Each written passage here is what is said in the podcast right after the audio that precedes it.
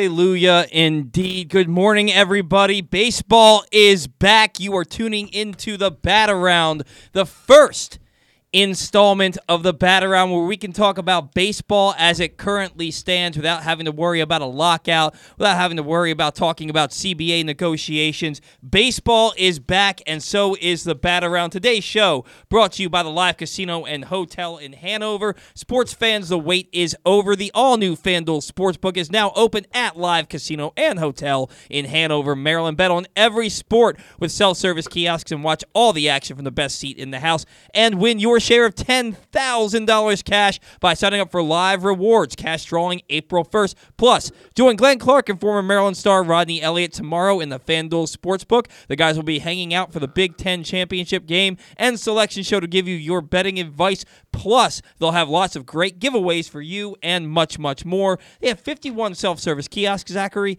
But they are also adding an additional 12 for the college That's a basketball lot. tournament. 63 Wow. self-service kiosks at the FanDuel Sportsbook at the Live Casino and Hotel in Hanover, Maryland. Good morning. Good morning, everybody. It is a really, really crappy day outside. We're excited. Doesn't reflect your mood. Yeah, no. I, oh, come on, man. I'm I'm in I am in a mood today. Like Ba- I, I've I've never seen you in this kind of mood. Like you are ready to go. You are absolutely just ready to do it. Oh, Like I'm- you are. I'm- uh, I'm- the I'm- energy is there. I'm fired up, man. Baseball's back. There's Carlos Correa rumors swirling.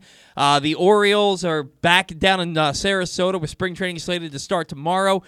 By this time next week, they will have already played a spring training game, Yes, and we'll be talking yes. about it. Very exciting stuff. Uh, how are you feeling on this cold, wintry morning? Uh, a little sick, so uh, sorry if I sound a little nasally this morning, but uh, feeling great. how I- dare you. I know, right? Um, yeah, it's it's it's wonderful. I mean, we we've been waiting for this, and and Ryan and I, I show last week was a little bit you know depressing because we talked about all these negotiations and how far they were apart and. Everything was, was negative, and, and now this week they come out and it looked like they were going to do it on Monday. Then it looked like they were going to do it on Tuesday, then Wednesday, and finally it happened. So it's you know it's a long time coming. We've been waiting for this. Um, you know, free agency's open now. I love that. I'm really excited to see the names trickle in throughout the day. I think today's going to be the day we start to see things really pick well, up. yeah, because a, a lot of teams, the guys have to be there by tomorrow. Right, and, and the thing is too is that you know these agents were so bogged down the first two nights um, that right now it's starting to open up a little bit, hopefully, and and some of these guys, I I even think there are probably more deals that are done that we don't even know about yet, um, and that you know maybe these just haven't been reported or leaked yet or whatever it is. But I, I think as agents start to get you know more guys signed, then it will open up a little bit, and we'll start to see more trickle in throughout the day, Well, throughout yeah, Sunday. you you um, y- you saw a tweet from Buster Olney Yeah. yesterday where he said that there are six to eight deals that are done that we don't even know about. yeah, and that's what I'm referring to. Yeah. yeah. So it's this is this is happening. We the free agent frenzy didn't start the way that we thought it was going to. No. Um, it, it didn't start the way the way that we thought it was going to. We thought that they were gonna the, the bell was gonna ring, the doors Yeah. were gonna open, and Correa signs, Kershaw signs, he signs, th- this guy signs. Uh, it- well, we got Kershaw. we got so- we got Kershaw, we got Rodon. We're gonna break those down in a little bit. Th- Not much to break down. The deals are what they are, but we're gonna talk Right. about them in a little bit.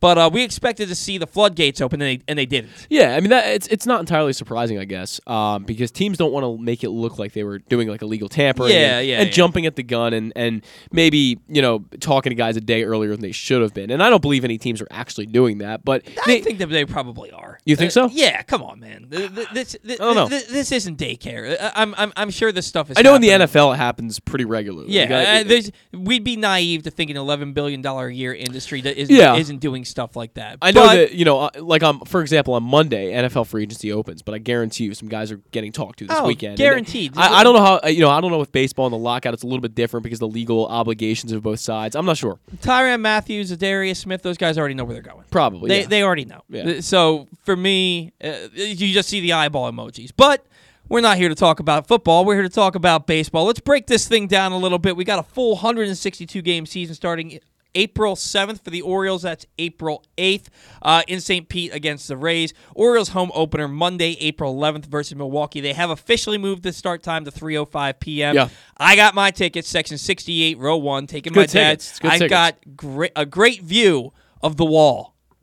yeah, that's just what we're gonna call it, the wall. The wall. I, Well, have it- I've got a great view of the new left field in Oriole Park at Camden Yards. I can't wait to see it. Uh, it's really the most important part of the whole season for the Orioles. It's not Adley Rutschman's debut. It's the wall. It's the wall. Yeah, Yeah, I- it's really we, important. We built a wall. Yeah, that's exactly what we did. We so built we built the wall. So look, these sides they were so far apart for so long. 99 day lockout, 43 days before Major League Baseball even came with their first proposal after locking out the union, and then they some they basically meet in the middle on everything. Ah, I It- mean, it- that's what we've been saying for the past, you know, guys, you half you guys could have done this December 3rd. You could have met in the middle of December 3rd. But let's break down the framework of this new CBA, shall we, Zack? Let's do it. Uh, so uh, there's gonna be 12 playoff teams. First, it was gonna be it was gonna be 14, then it was 12, then 14. They they ended up with 12.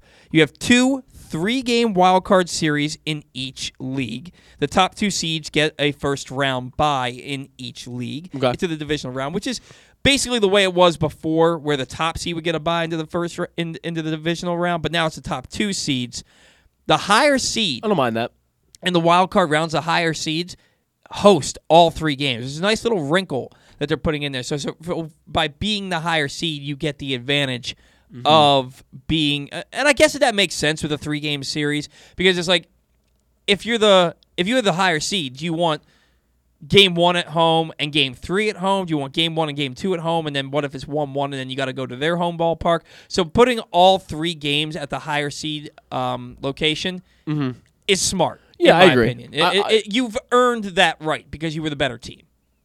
I agree. I, I think you should be able to play at home if you're a higher seed. I think that that's perfectly fair, and that's kind of how the NFL works in a sense. And I, I think that makes sense. Yeah, That- no. that's a that's a good addition. It's, it's it's it's a smart move. Now they also uh, there's a draft lottery uh, for the six worst teams. This starts in 2023, so the Orioles still have Yep. the number one overall pick in June. Uh, the small market teams like the Orioles they can stay in the lottery for two years in a row, but the third year they drop to 10th at best.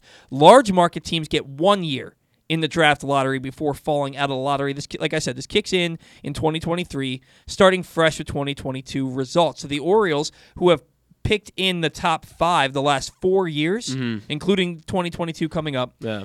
they get a clean slate. So uh, they could win 60 games this year and still have a shot at the number one overall pick Yeah. next year. Yeah. They, they still be in the lottery. Now, the thing is, they will get less lottery balls in the lottery ball machine based on their record. If, Sure. if, if they have the worst record in baseball, they get the least amount. Same way the NBA, the. NBA does it. If Right. anyone's familiar with that, I, I think this is a okay implementation. I think this is fine. I you know I, I originally was a little bit against it, but I I'm a you know I I obviously am against the the rich get richer and the poor get poorer kind of um uh, you know analogies that, that people have made over the past few years because there are a lot of people that say oh well the, the draft order should go backwards the team with the best record like the dodgers uh, who won the world series they should get to pick first because they spent all the money and they actually tried to win instead of the guys that are tanking like the orioles and the pirates and you know all these all these bad teams like the marlins orioles pirates you can name it but I, I think this is a good implementation. I don't think that they, they really screwed over the small market teams, which I think was, you know, something that was a consideration. I think for me, I, I was thinking, you know, maybe the Orioles and the Pirates are going to have a, a significant disadvantage with this, but I don't really think they do. I think this is fine, and you know, they'll still get to pick inside the, the top six for a, for a couple years there. Well, and here's the other thing. I'd like to think they're on their way out of that.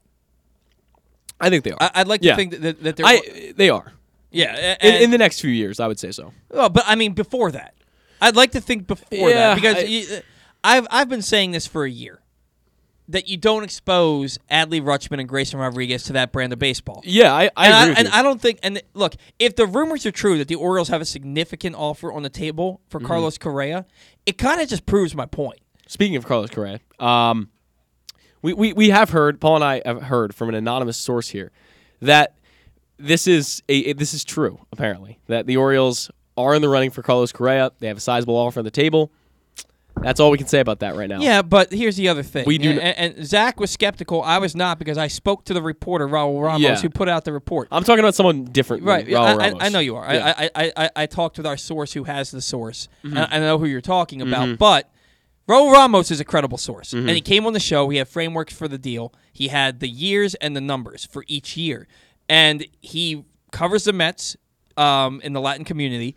And he is a member of the Baseball Writers Association Yes, of America. yes. So he is a credible source. Uh, we in Baltimore, we tend to be skeptical of these things because it's Baltimore, Yeah, right? It's yeah. the it's the Orioles. They've had they've had 13 winning seasons in my in my 37 year existence. So we're right to be skeptical. But when a guy from the Baseball Writers Association of America who has ties to the Latin community says something and comes on our show and backs it up, and then Mm-hmm. on top of that says on the show when we asked him questions that he didn't he didn't know, he said, "I'm not going to say something that I don't know." Which makes him, to me, makes him credible. I, so I think my point, and I, I said this on the show last week and you weren't here, but my point that I, I I believe Ramos. I believe he heard this. I know that there are some sources that you know sometimes are a little bit not the most truthful or not the most reliable, and I think maybe. That was my my speculation that maybe he had heard something that was not quite true. Well, I believe that he heard this, of A- course. as as a journalist, it's like like when you told me that you had a source, an inside source that told you about this. Mm-hmm. Did I just straight up believe you right off the bat, or did I go checking? no, you, you went and checked. Right. a, a, a good journalist, when they get these reports, and I'm not saying I'm a good journalist, but a, a, the, Ra, Ra, Ra, Ra, I'm- sure he- I'm sure he did his- yeah, I'm sure is a member of the Baseball Writers Association of America, Yeah. and he did his due diligence. I'm sure he did his homework. You know Yeah, what I mean? yeah. So, look, does that mean that Carlos Correa is going to sign with the Orioles? No, we're not no, guaranteeing that. No, if it's down to him and the Astros and the Cubs and the Yankees and the Dodgers and whoever the hell else wants to, what Man, it's really I- going to come down to, Yeah, it's going to come down to money. Yeah, And- I, I and- think it will. And you look at when Manny Machado signed with the Padres, it was right around this time with the or- It was. that the Orioles are in, where Yeah. you have. You're uh, right. You're right on the brink. Is what Right, you're, you, you're you have for. six, eight, Yeah. ten, in the Padres' case. The Orioles, in some publications, have five, Yeah. six, or as many as eight guys in the top 100. The Yeah. Padres, when Manny Machado signed, had 10 players in the top 100 Yeah. Uh, for, for top prospects. And Manny Machado took the best deal that he got, which was 10 years, 300 million Yep. from the Padres, which now kind of looks like a bargain when you look at the money. I, I was gonna say that's a good deal. wh- When you look at the money being thrown around, Yeah. if Carlos Correa, with his ties to Mike Elias and with this new Dominican Academy and the and the, the footprint that he can leave on this organization, if the money is the same, I can see him signing with the Orioles. I can I can see. I it guess I can now. I I I believe this now. I'm on, I've changed my mind because I've actually I, I don't know. I, I heard it from someone that uh, you know I know personally. So therefore I I've changed my mind on this. I think they're I, I, think I they're in the running. still- I, I think they're in the running. I still think it's a long shot because of the other teams I that, that I know are in there I, also. I would agree, and I, I think that there are other teams that can come out of the woodwork that Yeah. haven't even you know we haven't even heard about yet. Speaking Um, of which, the Cubs just signed Andrelton Simmons to a Yeah, that- deal. eh, I- that was a guy that, that I thought the Orioles should target. yeah, But if if it's Andrelton Simmons and Carlos Correa, what, what was that? lights just blinked. You see that? No, man. I, Yeah, I they think did. you're having an Adam Gase moment. No, I don't think I am. conference. I don't think I am. Um, uh, but if if it's Andrelton Simmons or Carlos Correa, oh, duh, which one am I taking? Yeah, But quite a, look- quite a look, difference. We can get excited about it. Sure, if you if you guys want to get excited about it, get excited about it. It's an Yeah. exciting thing. It's an exciting time.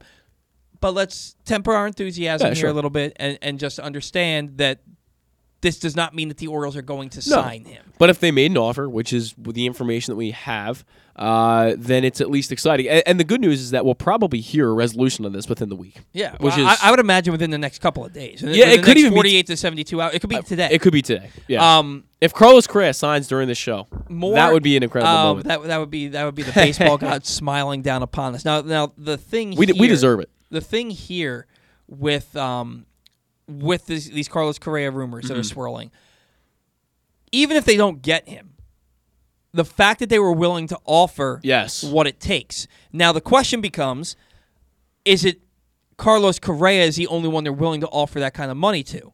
I don't expect them to go out and sign Trevor Story. I think that No. Carlos Correa is a special case I, I for agree. Baltimore. I think that Totally. the ties to Mike Elias, the ties to the Latin community, I think that all that what he brings to this team and that somebody that they can that they can build around who's still a young player, um, who has those other intangibles.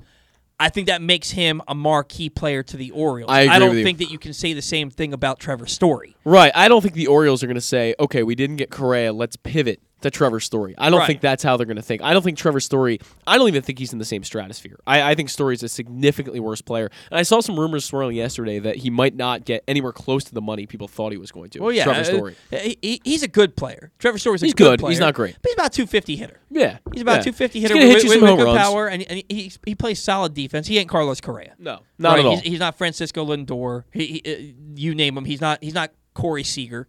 Um, but yeah, no, if it shows the Orioles have a willingness, even at this state, this stage of the rebuild, to spend that kind of money. Right. So then, what it tells your fan base is, okay, well, when we are ready to turn that corner, Mm-hmm.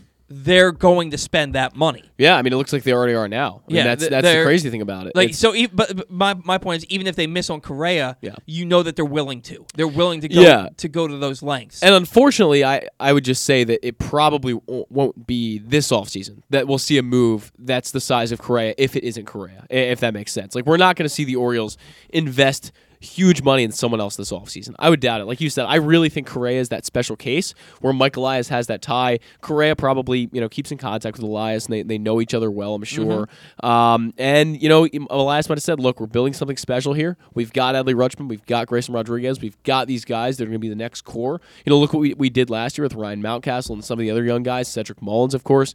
And Austin, Correa, Austin Hays Austin maybe Hays, corner. John Means is still here. Look, uh, it's you look at that if you're Correa and you say, okay, you know, I'm going to have a chance to to maybe help turn this team around like I did the Astros. And, and then you got you got to ask yourself, what is important to Correa? Yeah, Does he want to go to New York and be a, a, a face in the crowd? Yeah, that's what it'll be. Does he want to stay in Houston where he's well known and it's Houston, but he's probably Yeah. not getting the money that he's looking for? It's Yeah. he's probably going to have to give them a, a hometown discount. I also saw he's, he's selling his house in Houston, which I don't know. Yeah. It, it, it could mean he's just upgrading. Who knows? So But- then, and then the other question becomes: Does he want to play in Baltimore and be one of the faces of the franchise? yeah, Like him, the, like like the three faces, like like like Yeah. like with the Orioles when they were about to turn that corner, it was Adam Jones, Nick Markakis, and Brian Roberts. Yeah. Does he want it to be Carlos Correa, Adley Rutschman, and Grayson Rodriguez? that's uh, Like- that's like- an unbelievable core three. Right, right. So this is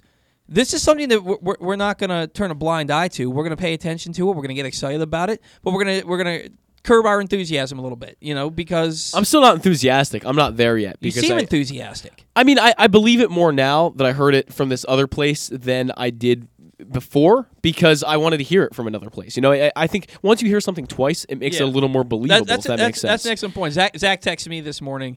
And, and, I, and I was like, "What makes you believe this source rather than Raul Ramos?" He goes, "Well, I know this source personally." I was like, "You don't know any of the reporters that report anything well, okay, but but listen, my point with that is No, I know, I know your point. like I just like, thought it was funny. Jeff Passan consistently reports these big deals. We, Mm-hmm. we know that he's a legitimate guy. When Jeff Passan reports something, it's legitimate. With Raul Ramos, I haven't heard personally that he's reported other things that I, I can like remember, if that makes sense. And I don't remember a specific scenario where Ra- Raul Ramos broke a giant story. That's all I'm saying. That's my point. Yeah, but you also have to consider. And I'm sure he's legit. I'm sure he is.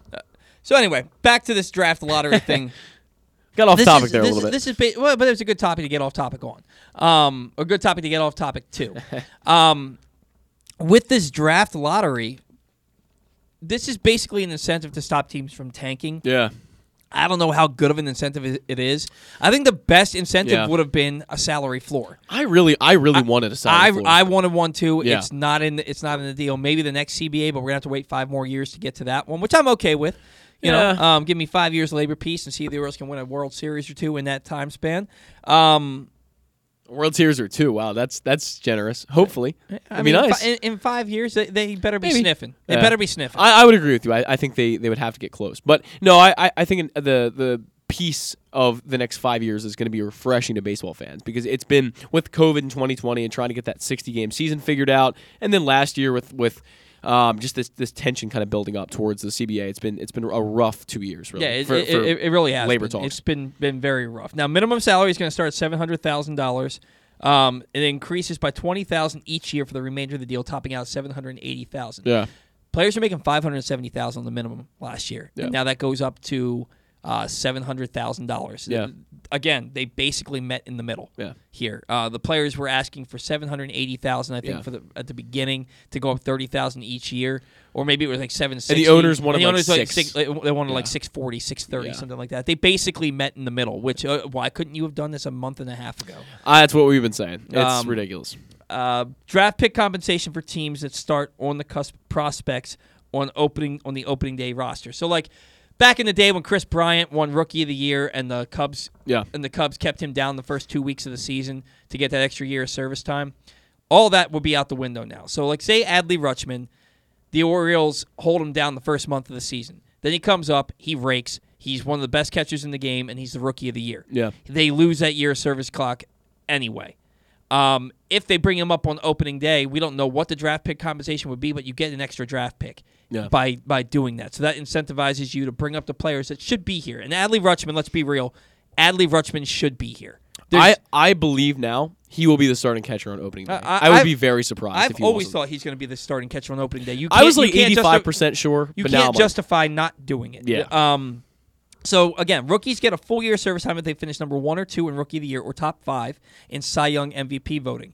Players get now. This is where I'm unclear because I don't know if it's all players or just rookie or or pre-arbitration players that get 2.5 million if they win the MVP or the Cy Young, uh, 1.75 million for runner-up, 1.5 for th- million for third, and 1 million for fourth or fifth.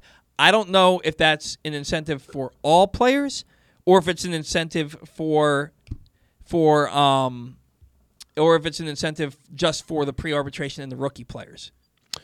Yeah, I I don't know either. I I'd like to hear that cleared up. There's a few things on the CBA that I'm still a little bit um shaky on and not like hundred percent. Yeah, the the, the draft pick on. compensation it, it's do you get a competitive balance pick in this in, the- in I the yeah. in I- this in the first round? Do you get a I fourth know. round pick? Do you get a thirteenth round pick? I don't really think they've specified. I think there's They- they things haven't. like with this right here, with with the players getting the, the money for Cy Young voting, MVP voting, whatever. I don't think they've really cleared up exactly how it all works, and maybe we'll hear more about it. And uh, I'm not sure if these CBAs actually come out on paper that we can read, like anything we No, can there, actually. there's like a 130 page okay, agreement that, that that you can read. maybe uh, for next show we'll have that. I'll, No. I'll, I'll do a little reading for you. If, if you want to read it, by, by all means, Jayson Stark broke down the most important parts of Okay. it uh, on the Athletic, and he put it basically in Nice. layman's terms. That's where I got all my information from because he said, "Look, 100, the 130 pages it bogs you down. It, it's it's a where, boring. where read. does this money come from exactly, though? revenue sharing? Revenue sharing. Okay. Revenue sharing. Um, what else do we have? So this year, rules implemented this year. We're going back to the nine inning doubleheaders. We're going to have a universal. Don't like I- it. dude. Shut up. I like seven inning baseball is not baseball. I play seven inning baseball in timed games. It's not baseball. Uh, it's see- not baseball. You mean to tell me? You mean to tell me that you are okay with the Orioles? Say it's a four to three game in the seventh inning, and they don't get the uh, the other two innings to try and tie this game. I mean, it is what it is, right? Like It's I, it no. It's, it's I think I think you get increased viewership when it comes to seven inning games. I think people I are more I don't. It's it's it's not baseball. nine It's- it's- inning, two nine inning games in one day is so long. Like I, I have a very hard time sitting down and watching 18 innings of baseball. yeah, well personally. then, then then don't do it. I mean, okay, that's fair too. That's fair too. But Yeah, I, I think but- there are a lot of other people that would would be. Baseball, Major League Baseball, is nine innings. It's not a seven right, inning game. fair. It's, it's nine innings, and We'll agree to disagree. It's so long. Yeah, you're making thirty five million dollars a year. You can go play eighteen innings in a game. Well, I'm not saying they can't. and then that, and no. then and then you can go out to Capital Grille and have yourself a nice three pound lobster and a filet mignon afterwards. Okay, so uh, like, what are we doing here? It's been nine inning doubleheaders for all of eternity, except for two COVID impacted years. It needs to be nine innings again. Um, they took the runner on second in extra innings off. hate that. Hate A lot of people hate it. I, I, I- loved that. I, I enjoyed it too. Yeah. I think it makes more for a more compelling game, a more Yep. entertaining product. But Yep. I, don't, I it I- doesn't im- it doesn't affect me. Look, Uh, I mean, I, I love scoring. I think scoring in, in baseball is is exciting, and I, I don't like. I personally don't like pitchers duels. If I sit down, I watch a game that three runs are scored in. I it's not as exciting as a game where you've got ten runs that are being scored in, and I like seeing guys score. And usually, you can get like you know a runner on second. The team's going to score at least one. Then it goes back to the other team, score at least one, and it's just more scoring. It's more exciting for me yeah. personally. Uh, well, it, it, It's not it's not a deal breaker. I, I, it- I, I like the rule too, yeah, but I also like the idea of earning your way to second base. yeah. Um, but Glenn Glenn made a great. Glenn hates it. He hates that they changed this rule. He made a great point on the I'm show with ye- yesterday that look, you have nine innings to win the baseball game. If you don't win it, then in extra innings, who cares if you have that runner on second? But uh, so those are rules that are being implemented this year. Rules being implemented next year: larger bases, a shift ban, and a pitch clock, all implemented in Yeah. 2023. I'm okay. I've always thought the shi I've always wanted the shift ban. I hate the shift. I agree I you. hate the shift. I'm That's uh, that's not baseball either. There's nine positions. Field your position. I agree. The, the, so I'm gl- I'm glad with the shift ban. And, and the shift has just destroyed so many lefties It- across it, the it- league. It, has Chris Davis. Yeah. Chris Davis destroyed himself. Um, pitch clock. There's been a pitch clock in the rule book forever. It's just never been enforced. It's they're finally going to start enforcing it in 2023. I like that too. The larger bases. I'm Why? I'm okay with a larger base at first base. And when I say a larger base, I mean a base where the white base is in play Mm-hmm. and there's like an orange base like they have in softball and in little league and Mm-hmm. stuff like that on the foul side of the line that a player can run through. So you're not ru- you're not stepping on somebody's ankle. I'm okay with that. Yeah. With the caveat being that the first baseman has to have his foot on the white bag to get the out. He can't step on the orange bag in foul territory and catch a ball and have that be an out. Yeah, no, I agree. That that is strictly for the runner to run through for safety purposes. I would assume that would be the rule. B- bigger bigger bases anywhere else. I don't need that. why? Why would they? I, I don't really understand. They're, I- they're I- saying a safety thing, but they also want more stolen bases and more more yeah, offense. I, that's what I and, and- think. and look, I don't think that's going to be like clown shoes bases. I don't think that's. Gonna, I don't think it's going to be like a three foot by four foot base. No. It, it might be a matter of an inch or two, Yeah. all the way around. But just for me, keep second and third base the same size, and just make first base extend past the foul line so that you don't have people stepping on people's ankles. Um, but that's really all I have to say about that. We're a little late to call Stan, so why don't we get him on the line? While Zack's doing that, just want to remind you that our show today is brought to you by Problem Gambling. Guys, know the risks and have a plan before you start gambling for free and confidential. Um, excuse me, let me start that over. Know the risks and have a plan before you start gambling. For free and confidential services, call 1 800 Gambler or go to helpmygamblingproblem.org. That's helpmygamblingproblem.org for your gambling problem needs. You are listening to the Bat Around. I'm Paul Valley. He's Zack Goodman. We're getting Stan the Fan on the line here, and we are very excited to talk with Stan today because we haven't gotten a chance to talk about real baseball in months. So, without further ado, Stan, good morning. How excited are you with this new CBA agreement? Uh, probably not as excited as you guys are. Okay, uh, Because you're the host of the show. We, we are the you, hosts. You've the got the pressure of carrying the ball. All I have to do is answer questions. Uh, I'm, I'm pretty uh, darn excited. You know, I, again, I understand the nature of negotiations, but uh, um, guy running a business like Rob Manfred running an entity that, you know, is a multi-billion dollar corporation, uh, it just boggles my mind that from from the time that they negotiated with the players back in 2020 and knew that this day was coming, that they were going to have this hard negotiation, why you wouldn't have been more aggressive way earlier. You know, call up uh, Tony Clark, go out to dinner with him, and and you know get to know the guy a little bit. Start the you know start a relationship. Um, because at the end of the day, these things are solved by uh, people, you know. yeah, I, And I don't think Rob Manfred had an awful lot to do with solving this. I don't think he did either. I think it's also a little difficult um, when a guy like Rob Manfred, there's two sides fighting over this, and he's employed by one of the sides, basically. Uh, That's un- that's understood. I, that's understood. But you know, it, it seems to me, while I wouldn't say that he he um, runs runs the whole business with a firm hand. That's part of being a leader is convincing the owners that you work for that this is good for baseball. And I mean, all you have to do is look at the things they gave in on over over the last 12, 15 days. Mm-hmm. You know, they raised that pool money. They came, you know, they they did the competitive tax, and those are things he wasn't budging on for you know nine nine months, fourteen months. I don't know. Seems like you could have uh, solved this back in December. Yeah, it seems know. like they met in the middle on most things. On most issues, and that's generally the way a negotiation should work. You know, I'm sure the players gave a couple things, um, you know, that they they didn't want to give on, like giving him the ability to to uh, implement those rules and all that. But uh, you know, at the end of the day, that's what negotiations are. They're give and take. They're compromise. No, absolutely, absolutely. I agree with you. Now, Stan, we expected to see this big free agent frenzy right out of the gates when they announced an agreement, and yep. we haven't we haven't seen much. Are you surprised by that, or do you think this is kind of, or was this kind of what not, you were expecting? Not really, because I, I don't know I don't know exactly who was policing what, and I'm sure you can have some low-level conversations with agents, Ken. But you know, there was supposed to be no kind of negotiating going on. So, yeah, I think I think you'll see by by tomorrow. I think you'll start to see a lot more action. Uh, MLB trade rumors is is projecting that Nelson Cruz is is likely to get a deal pretty soon.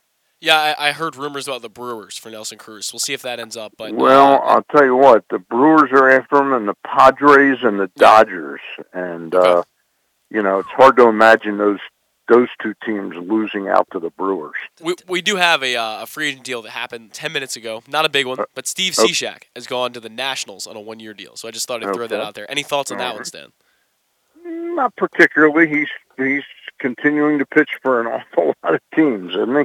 He is, he is. And the Nationals, yeah. I guess it's kind of surprising for me to see the Nationals make a move so early, considering they are in a rebuild phase and they probably aren't really looking to compete this year. They're probably going to win 60, 70 games, maybe somewhere in that area. But it's yeah. kind of surprising to see them in, in, as players you know, it's, It's real hard. I, I tend to agree with you, but there's still enough pieces there that you know if Strasburg comes back and who's the left-hander they got from Arizona, I can't even remember. Patrick Corbin. Now. Patrick, Corbin, Patrick Corbin, right? If they have good seasons, they could be a little bit more than than rebuilding. But generally, I tend to agree with you that uh, this is not going to be a great season for them. But again, I you know I have the challenge. And I've been doing it now for 10 years of doing weekly baseball power rankings by now I would have one or two mock mock mock ones up, you know, saying, "Hey, this is my early." I I sat down last night, and how can you pro- start to project where teams are going to finish? Right. You know, it's like really, you know, like a uh, looking for uh, something in the dark right now until you know uh, the players. But I spent a good part of the evening last night lining up my book. You know, I have to. Uh, I keep a weekly book where every game is kept, and I'm I'm able to keep up on how teams are doing on a daily basis. Uh, so I was doing that, and it was fun to get back to work on that. You know. Yeah, it's it's it was certainly fun preparing for this show yesterday. Um, just knowing that there's so much to talk about. Uh, uh, Clayton Kershaw, he went back to the Dodgers, one year, seventeen million. See, I got to be honest, I was a little surprised by that. I thought that he was going to end up in Texas. I thought that he wanted to go home to pitch, and uh, I thought that the Dodgers probably had enough pitching; they didn't need him. Was there any kind of surprise? On, on your end, that he ended up back with the Dodgers, and also, what are your thoughts on Carlos Rodon going to the Giants for two years and forty-four million? Well, I'll start with Rodon. Um, that, that move was a brilliant move, in my opinion, by Farhan Zaidi. There was a lot of conjecture that he would sign a one-year contract, mm-hmm. and I think they saw. I, I, I'm not comparing it exactly to Kevin Gausman, but I think they saw that hey, we got a guy. Why not take that extra risk that he's going to be finally over some health issues, and we'll get two seasons out of him. And I thought it was a great move uh, that that basically makes up for the loss of Gausman. You know. Yeah. Uh, this is. A I mean, I remember they made they made a couple other signings, uh, pitching signings um, before the the, the uh, lockout, but I think there that was a bold move and a really strong move.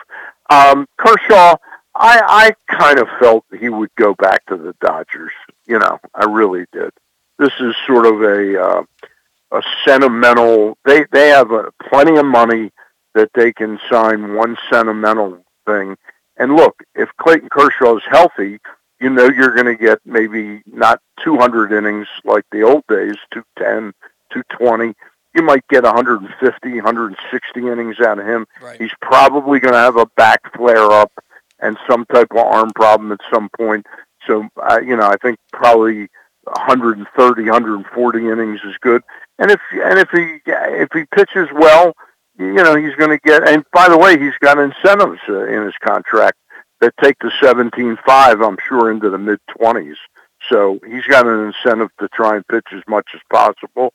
And for him, the pull of of completing a career pitching for one team uh, was important to him at Yeah. this point. Now, I'm not saying if he has a struggling season this year and he's a free agent next year that he won't sign elsewhere then. No, if he thinks he can pitch another couple of years. But remember, he's not 37 or 38. He's like 33, Yeah. I think. He's 33. So I, I think it's a good signing for the Dodgers. They don't know what's going on. I predicted once once the dust cleared that Trevor Bauer might not ever pitch again in the major leagues. Mm. And I think he's about to get slapped with probably a three or four month minimal suspension uh, by MLB. So I've been, I've been following Twitter during this just to make sure we've got deals coming in, and we do have a, a Orioles rumor out there right now. Uh, Okay. They're in talks with Jose Iglesias, so maybe a reunion there at shortstop. So the the Mets, the D-backs, the Red Sox, the Guardians, and the Orioles are all in talks with Jose Iglesias at the moment. So Well, you know what. Jose will like about Baltimore is he'll probably be the starting shortstop on the club. Could be, yeah, could be. Yeah. Yeah, Yeah. so uh, that, that's Unless, that's uh, interesting. Good Unless news. Carlos Correa comes to Baltimore. Yeah, right, right. That's right. They've got. In the off you know, what- you know what? I haven't heard anybody write about yet. Either Rich or Roch or Dan Connolly. Maybe Zach, you're more on top of than I. Remember when they signed Jordan Lyles? The deal mm. did not get completed. So, is that still the case? Could he sign elsewhere? I saw Jon Heyman say that they're coming. I think it was closed yesterday. Am I right, Paul? I, I I didn't see that it was closed, but what he what he put in his tweet was that there were two guys assigned pre, prior That's to was. lockout Yeah, that, right, that were right. pending physicals. So Right, I- right. maybe so, I mean, I guess the physical could be taken as soon as he gets to Sarasota. but my that's what I'm question is, if it's not, if he hasn't signed, actually signed yet, could the Dodgers say, "Hey, we can get him for eight and a half million dollars or two years at seventeen? You know, do they can they come in and swoop them away? they could. They, technically, they could. It'd be a pretty shisty move on Jordan Lyles' part, but uh, they, they yeah, they, but they I've could seen I've it. seen you know Oh, we saw money we, talks and BS walks. we saw it with with, with with uh with Fowler here Yeah. um Yeah. several years ago. I mean, I think he's a real uh, kind of under the radar, very positive signing for the Orioles. you I, th- I think he is too. He get, he gives you Yeah. a ton of ton of innings, and two out of every three starts, he's, he's getting you deep in games with not a lot of runs on the board. I think it's. I thought you it was a great know, um, a, an interesting guest for you guys to get one Saturday would be, um, oh God, now I can't remember his name. With the Athletic, he writes a lot of the deep dive analytics stuff. Um, oh God, he's got an unusual foreign name. Um, anyway, I'll get you his name. I had him on about three years ago on the show. He's very good. He wrote a piece about different pitchers, and he had Jordan. He had pitchers that were very positive late in games or something like that. And Jordan Lyles uh, had some really interesting numbers. So Oh yeah, no, absolutely. Jordan Lyles, and when we when we broke it down, uh, 23 starts, he had a 3.2 ERA. Uh, that's to me, that's a guy who can Right. pitch in, in the middle of your rotation, get you innings. Every now and again, he's going to go out and get beat up, but that happens to a lot of pitchers. So Well, I remember when we signed him, I looked at his numbers because, and I probably told you this this three and a half, four months ago. Um, because I play fantasy baseball, I noticed him last year. I said, "Boy, he's like pitching well." And and I, then I'd look sort of at the ERA, and I go, "His ERA is like five. I, I thought I'd seen him pitch a, a bunch of good games." mhm. And when I went over his record, it was really quite interesting. He had about he made how many starts did he make, Zach, last year? Thirty? I could check 32. He had 32 starts. He had No, he had thirty-two games. He had thirty Thir- starts. 30 starts, 32 games, right? But Okay, but, but right. the two games so, that he so pitched seven seven of the games he had an ERA of like twelve something, Mhm. and the other twenty-three it was like three point four. Well, Stan, that it it was 3.2, and that includes the, the two other st- the two relief appearances. The two, Right. the two relief appearances he made, one was six innings where he gave up two runs, and the other one was seven innings where he gave up two Okay, runs. okay. So they're base, they, he came in in like the first or second inning in both of those games and went deep. But Um, but that's so unusual to have one little series a game, not little series, but boy, if you told me the Orioles have a pitcher when we signed him that two out of three times he's going to keep you in a ball game compared to what we've had the last five years here, you know, Oh, uh, I'd say sign me up. You know, why not give him a two-year contract? Stan, he had he had more quality starts and more starts of five innings pitched and three earned runs or less than, than John Means did last year. Yep. He, he was he was the ERA because he was so bad in those nine games. Right. The ERA was up above five, but the the five thirty five ERA is basically four runs in six innings, uh, Yep. or, or or just under that, like three and a half Yep. runs per six innings. Which for the Orioles, that could be at the top of your rotation with what they're pitching. No question about the it. last And and again, what what the important thing that I know Mike, Elias, and Sig were looking for is what isn't told by how short the starts we get are is how much damage that does to the bullpen. You know, Yeah. where they're, they're like nobody's fresh at all because they're constantly, you know, three out of five times the bullpen's coming in in the third or fourth inning. Yeah, and Stan, I think that the that the bullpen and the starting rotation are the top two storylines of of spring training because this team, I think the offense with what they have coming in, uh, what they what they have from last year, uh, I think the offense will be good enough to be competitive. The question becomes, can their pitching keep them in games? And right now, that just that's an unequivocal no. Uh, what are your top storylines, and how do you feel about this this the pitching moving forward? Well, I'll tell you my my top storyline is, and I meant to ask you this. I was trying to read up on everything once I read your your notes today what we were going to talk about. Sure. But so Adley Rutschman, this now becomes a situation where the Orioles actually get draft pick compensation for for starting the season with a rookie. They they do, but it hasn't been put out there yet what that draft pick compensation will be. Right. I'm, I'm It's sure not it's not like another number one pick, Right. but it's probably an extra pick, or maybe it's like so, I a would pick guess. in between the third and fourth round. Yeah, I was But say. it's it's significant enough now for a team that's rebuilding to say, you know what, now I've got a reason to bring him up, you know, rather than dick dick around with him for three or four weeks. Right, and the, the other thing about that, Stan, is if he finishes first or second Rookie of the Year voting, it doesn't matter when they bring him up. He gets that year of service of, of service time Right. uh, and gets Right. that much closer to free Right. agency. Yeah. Um, That- you know that's that's one of the uh, sort of uh, hidden things in all this. There there are there are some uh, competitive balance issues that they dealt with, and I think that this is one of them.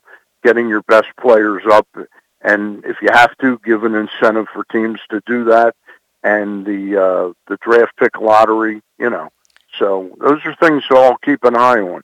Uh, my big stories. Uh, we had um, Tim Kurkjian on the other night, when I asked him that same question, because I was playing the host, uh, his first thing was the Mets. You know, to watch Buck Showalter with a pretty powerful team, and they're probably not finished signing people yet either.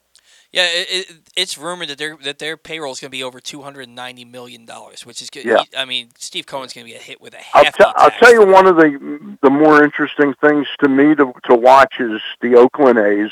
How much of a sell off do they have over the next two three weeks, which I think will be pretty significant. Uh, and I do think they will trade Matt Olson. And it's really interesting that one of the teams talking to the A's already is the Atlanta Braves because I really felt that as soon as that, you know, the thing was signed, the collective bargaining agreement, that they'd announce like, hey, we, we're signing a five-year contract or six-year contract with Freddie Freeman. Um, the fact that they're in talks with Atlanta to try and trade for Olson um, is is very interesting that they haven't signed him yet, or there hasn't been anything really written about that. Because you've got to believe that the Dodgers may really make a strong bid for him, and the Yankees certainly have enough talent to make a strong bid for him. So it's going to be very interesting to see where he ends up, Freddie Freeman. Yeah, and I was when I was watching um, MLB Network last night when I got home from work. They were basically saying it was a foregone conclusion uh, in their minds that if the Dodgers were trying to go after Freddie Freeman, that that's where he's going to end up. The Braves don't seem to have a willingness to go to six years for him. They're willing to give him about uh, five years, 140 to 160 million. They don't want to give him that sixth year. And We know we know all too well about that here in Baltimore. That's yeah, why the that's uh, the, out the Cruz Nelson and Cruz year. You know, Cruz and Markakis in, in the 2014 off season. They wouldn't go that extra fourth year, and that's what those guys wanted. They ended up leaving. I, I think it would be a grave mistake on the on the Braves' part to not end up with Freddie Freeman staying there for the remainder of his career. I just think that that's a that that's a black eye on that franchise. By the way, uh, Mark uh, Cruz, no question, they had to they had to choose between a fourth year and and the three year deal they offered.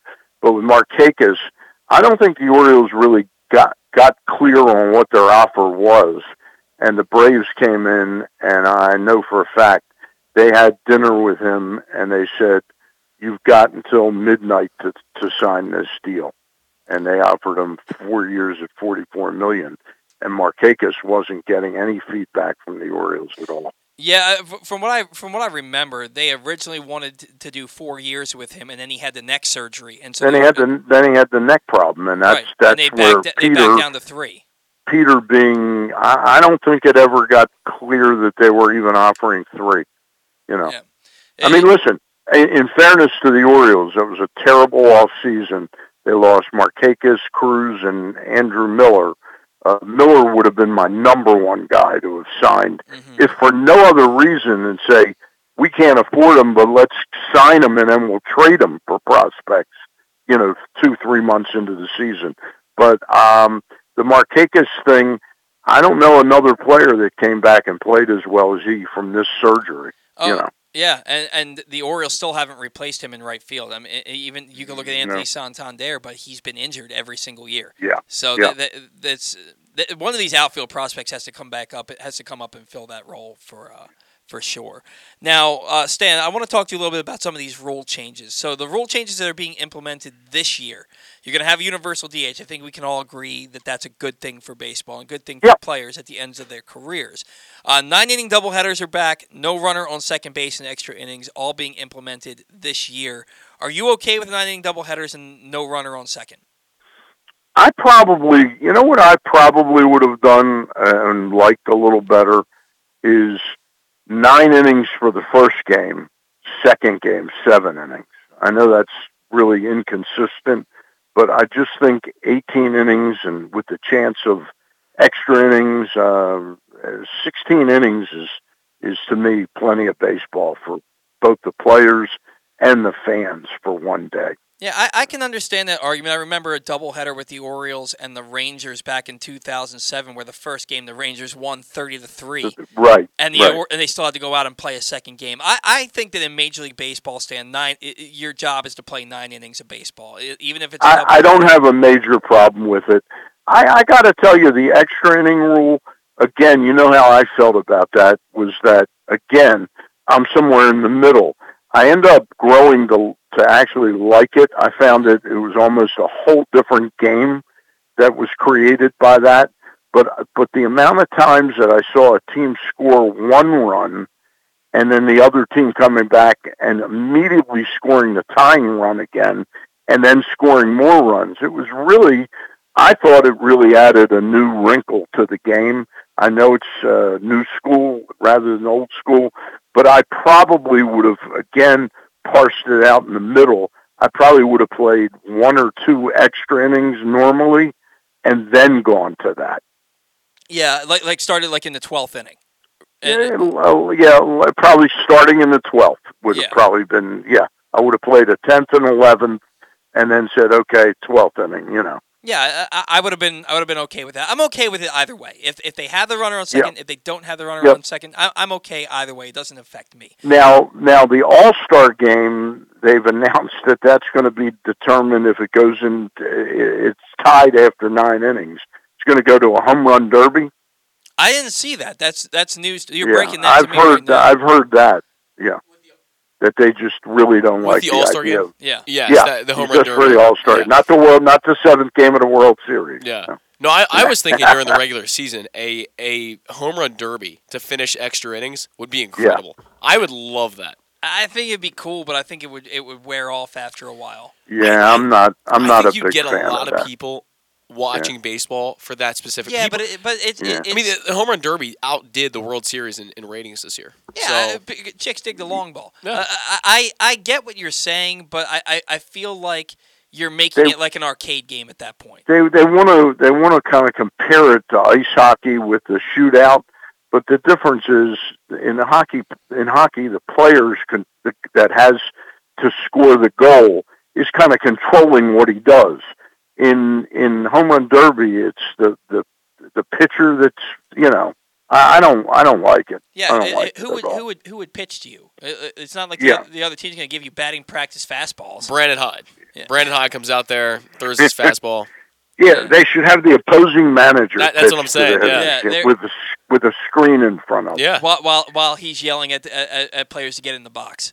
That's, Hey, by the way, I just want to remind your audience that's out there at 11 o'clock, so it's like nine minutes from now, ESPN 2, UMBC will be playing Vermont for the, uh, Oh, that's right.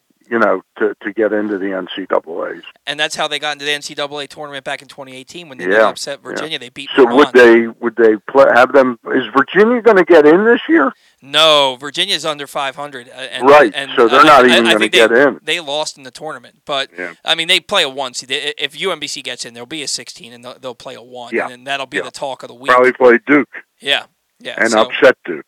Probably upset. Duke.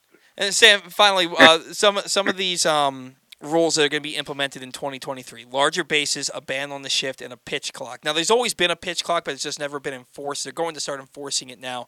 I'm okay with the shift ban. I'm okay with the pitch clock. I'm okay with first base being bigger, where you have maybe the base extend into foul territory, so you avoid collisions that way. Mm-hmm. But I don't like the idea of making second base and third base bigger. What's the point of that? Um, I'll tell you what the point. It's interesting you say this to me. I hadn't. I hadn't really thought about it because it was a player safety issue, is what I thought it was at first base. Right. I agree. Okay, and I was fine with that. Now I read that they're going to have second and third base are going to be bigger. And I got an email, and he'll be a good guest for you to get on. He's a, a local guy. His name is Rick Straub, and he teaches catching. He's a catching guru who teaches young kids how to catch Okay. and he emailed me the other day and got into the the weeds about the that this bigger bases is going to make it harder for for people to be thrown out stealing bases. Right, because you're gonna have So a, a so because to it's closer, you- it's it's you know I, we're talking milliseconds here, you know, uh, but it's a couple inches closer, which means the ball has to get down there even faster. Um, and I think the reason the owners want that is they think we can't we can't just abruptly change a lot of things that are going to create more action and more runs, but this might be something. So I think that that's really hasn't been talked about a lot as to why they want that. Oh yeah, Yeah. I, think they want more offense, more stolen bases. And I'll tell Yep. you, it sucks Yep. for teams that don't have Adley Rutschman. I'll say that much. Yeah, yeah. Uh, Stan, so awesome to talk to you about stuff that's actually Yeah, happening Yeah, it really is. It really a is, and uh. I know you guys are thrilled to death. And oh, uh, absolutely. keep up the good work. Who you got on the rest of the show? Uh, Connor Newcomb from the Locked On Orioles um, podcast is going to join us around eleven fifteen. Talk about his take on the CBA and the Orioles and, and everything like that. Do some Orioles banter and uh, get out of here and go watch some UMBC. All right, guys. I'll talk to you soon. Talk to you next Saturday, All right, and we'll have if some not baseball to before. talk about. Okay. Bye. And guys, that was Stan the Fan Charles. He has two great shows for you every week. Uh, every Monday night, Stan and former Orioles pitcher Ross Grimsley visit with a different guest from the world of baseball. And every Thursday night, Stan and Gary Stein chat with a different newsmaker from the world of sports. This week, Stan and Ross chatted with the legendary Tim Kurkjian, who loves himself a good Baltimore accent, while Stan and Gary help help an end of lockout held an end of lockout roundtable with former MLB front office executives Marty Conway and Andy Dolich. You can find those shows under the videos tab at facebook.com slash pressboxsports or at pressboxonline.com slash video. And Ross are back on Monday night, and on Thursday, you won't want to miss it when ESPN's Maddie Brightman, the producer of Sports Center with Scott Van Pelt, will join the guys. When we come back in, Zach's going to sound off on some premium pitching, and then we're going to have Connor Newcomb come on and talk about all things baseball. That and more next on the Bat Around. Glory Days Grill's St. Patrick's menu is now in full swing, and it's their most popular seasonal menu all year. New in 2022 are their smoky thigh wings with Guinness grilling sauce, a house made Guinness barbecue sauce. Fan favorites also include their corned beef and cabbage, the shepherd's pie with Guinness braised ground beef, the Glory Days Reuben, and the Rachel. Enjoy a pint of Guinness or Guinness Baltimore Blonde. The St. Patrick's menu is available for the whole month of March. Come in for great food, cold beer, and basketball. Find out more about Glory Days Grill and get your order in online at glorydaysgrill.com. Gambling can be a fun and entertaining experience, but there are risks involved. If you're planning on betting on the game at the casino or on your phone or computer, know your limit, stay within it. Set a budget and a time to stop. Remember, gambling isn't a financial solution and it doesn't mix well with alcohol or drugs. Know the risks and have a plan before you begin gambling. For free and confidential services, call 1 800 Gambler 24 7 or go to helpmygamblingproblem.org. The Toyota Tacoma comes in a wide range of models and trim lines. You can choose the perfect Toyota to reflect your unique personality and driving habits. Check out buyatoyota.com for deals on new Tacomas from your local Toyota dealer today. Hey guys, it's Paul Valle, and there's a new era of Glenn Clark Radio as I've joined Glenn every weekday from 10 a.m. to noon. There will be some changes, but what won't change is the absolute best daily discussion of Baltimore sports. New Baltimore Ravens wide receiver, Rashod Bateman. Thank you. I appreciate it. He is outfielder Cedric Mullins. Thank you guys for having me. Trey Mancini. Thanks for having me on, guys. He is Kevin Zeitler. Uh, thank you. Very happy to be a part of this. Ravens kicker Justin Tucker. Thanks for having me. Adley Rutschman. Absolutely. Thanks for having me on. John Angelos. Thanks a lot. Good to be with you. Ryan Mountcastle. Thanks for having me on, guys. Marlon Humphrey. Thank you. Thank you. Thank you. Quarterback for the University of Maryland, Taulia Tagovailoa. Thank you guys for having me. He is J.K. Dobbins. Thank you for having me. I had a great time. The great Ray Lewis. Always good to be on. He is Mr. Cal Ripken Jr. Good chatting with you. You can watch us live at facebook.com slash pressboxsports or listen at pressboxonline.com slash radio. And podcasts are available on Apple Podcasts or Spotify. Sports fans, the wait is over. The all FanDuel Sportsbook is now open at Live Casino and Hotel in Hanover, Maryland. This is your chance to win big right in your own backyard. Bet on every sport with self service kiosks and watch all of the action from the best seat in the house. Make every moment more at the all new FanDuel Sportsbook at Live Casino and Hotel in Hanover. Please play responsibly. Gambling problem? Please call 1 800 Gambler or visit mdgamblinghelp.org.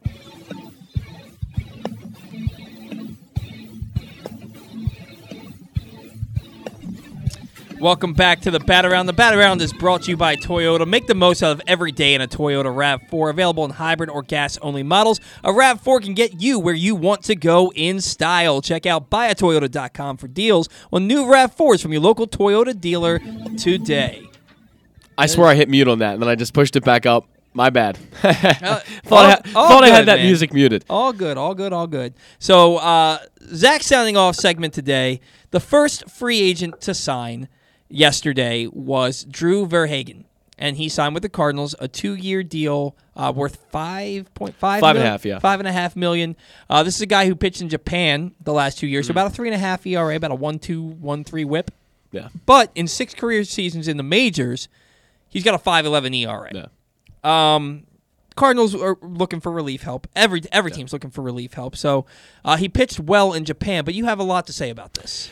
Yeah, he's a guy. Well, first of all, I, I don't really buy Japanese numbers, for example, in that league. It's league. like double A it- baseball. It, it, right. It, it's very, very different from. It, there's a huge gap between Major League Baseball and, and the, the leagues over in Korea and Japan and, and China and wherever it is. It, it's it's very different baseball, and I, I just want to put that out there. He had success, great. I give him credit for that. But guys like you know the. the uh, Dan Straily have gone over there and had a lot of success too after Tyler Wilson. Tyler Wilson, sure. Um, it's a great example. And I don't really buy that. And, and his major league career has been pretty much unsuccessful. In, in 2019, he had a 1.6 whip. His ERA was well over five. I mean, these are not really good numbers at all. But he got he got five and a half million dollars on a two year deal, which is not a lot, but it's significant. I think for one reason, and that's because I just think it, it shows you how this pitching market is going to unfold over the next week. I think teams are going to be overpaying guys like you've never seen. I think it's going to be absolutely insane how much money some of these really average or below average pitchers are going to get. I think you're going to see guys that have basically had terrible Major League Baseball careers get 10, 12 million dollars because teams are so desperate for pitching. And I think they realize that without all that communication over the past few months, like they usually would have had, and, and getting guys on pitching plans and um, and helping them out through their offseason and training them a little bit, they don't really know how a lot of their arms are going to come in uh, this offseason. And maybe they have a little bit of a better idea with these free agents, um, given that, you know, maybe they uh, well, I wouldn't say they have a better idea, but they at least they can have some insurance with some of these free agents, and they might end up giving them out a little more money than uh, than they would have in the past. So I think the the free agent market, especially for pitchers, is going to be is going to be crazy. There's going to be overpays everywhere due to due to the fact that teams couldn't really talk to their own players over the offseason. Well, and I, I think that there's already even before the lockout there was an overpay. Um, there's a pitcher, and I can't remember his name; it's escaping me right now. But he signed with the Rockies. Uh, he's been with the Rockies his whole career, and he got like he got like four years, fifty point six. Oh, you're talking about Jon Gray with the Rangers. No, no, no, no. That's not who I'm talking Oh, about. Oh no? John Jon Gray was a former first round pick. I, th- Okay. This guy, he's an Hispanic fellow, um, and he signed. He re-signed with the Rockies uh, for like four or five years, Oh, over, over fifty yeah, million. okay. And I looked at his numbers, and last year he he was like he had like a four and a half ERA, and was one of his better years. Uh, pitching is certainly at a premium. Is it Germán Márquez? No, no. I, I think his last name begins with an A. Um, but but he he certainly Is it Antonio uh, Senzatela? I believe that's yes, say Okay, that's it. okay. And, and Antonio Senzatela, that that's who it is. And He got like four years, like fifty point six million dollars, and you're looking at him and you look at his numbers and you're like, that's not a 10, 11, that's not a twelve Right, the, the pitching market is unbelievable. It's it's just crazy overpays everywhere. Yeah, and Jon Gray, the money that he got, what did he get? Four years, fifty six million Yeah, in Texas. yeah. and he's being paid for what he was expected to be, not what he is. Jon Gray has never.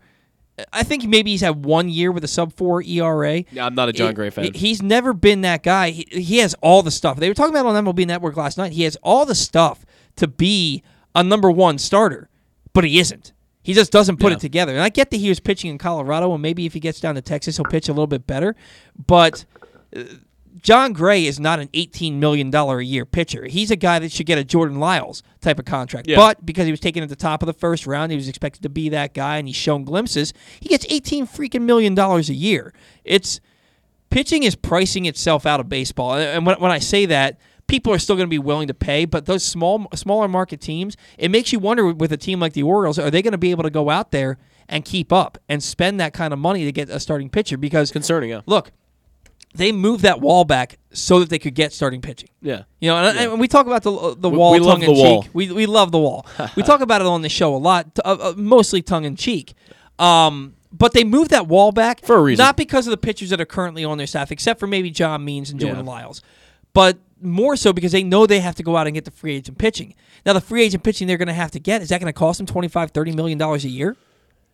Uh no, because I don't think the Orioles will be willing to go to that. That's what, that, Um, that's that's my point. right. Yeah, I mean they they they're, they certainly could, um, and I think that i- i- maybe if, if they're giving offering Correa three hundred fifty million dollars, like it's rumored, then maybe they are willing to pay that money to pitching. But I somehow I doubt it with with the Orioles past and what they've what they've given out. I think they're more going to be in that like 20, 22, 23 Yeah. range. But, and here's the other thing that we kind of we talk about the Orioles past, and we talk about they're not the Orioles don't do this.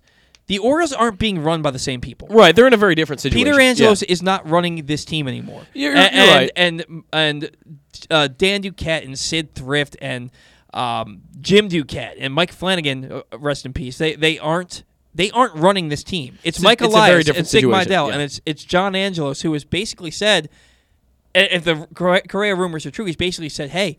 You're running this team. Go do this. Yeah. Do what you need to do to get this team back. And and honestly, I've been really enthused by John Angelos over the last couple of Yeah. months and even couple of years.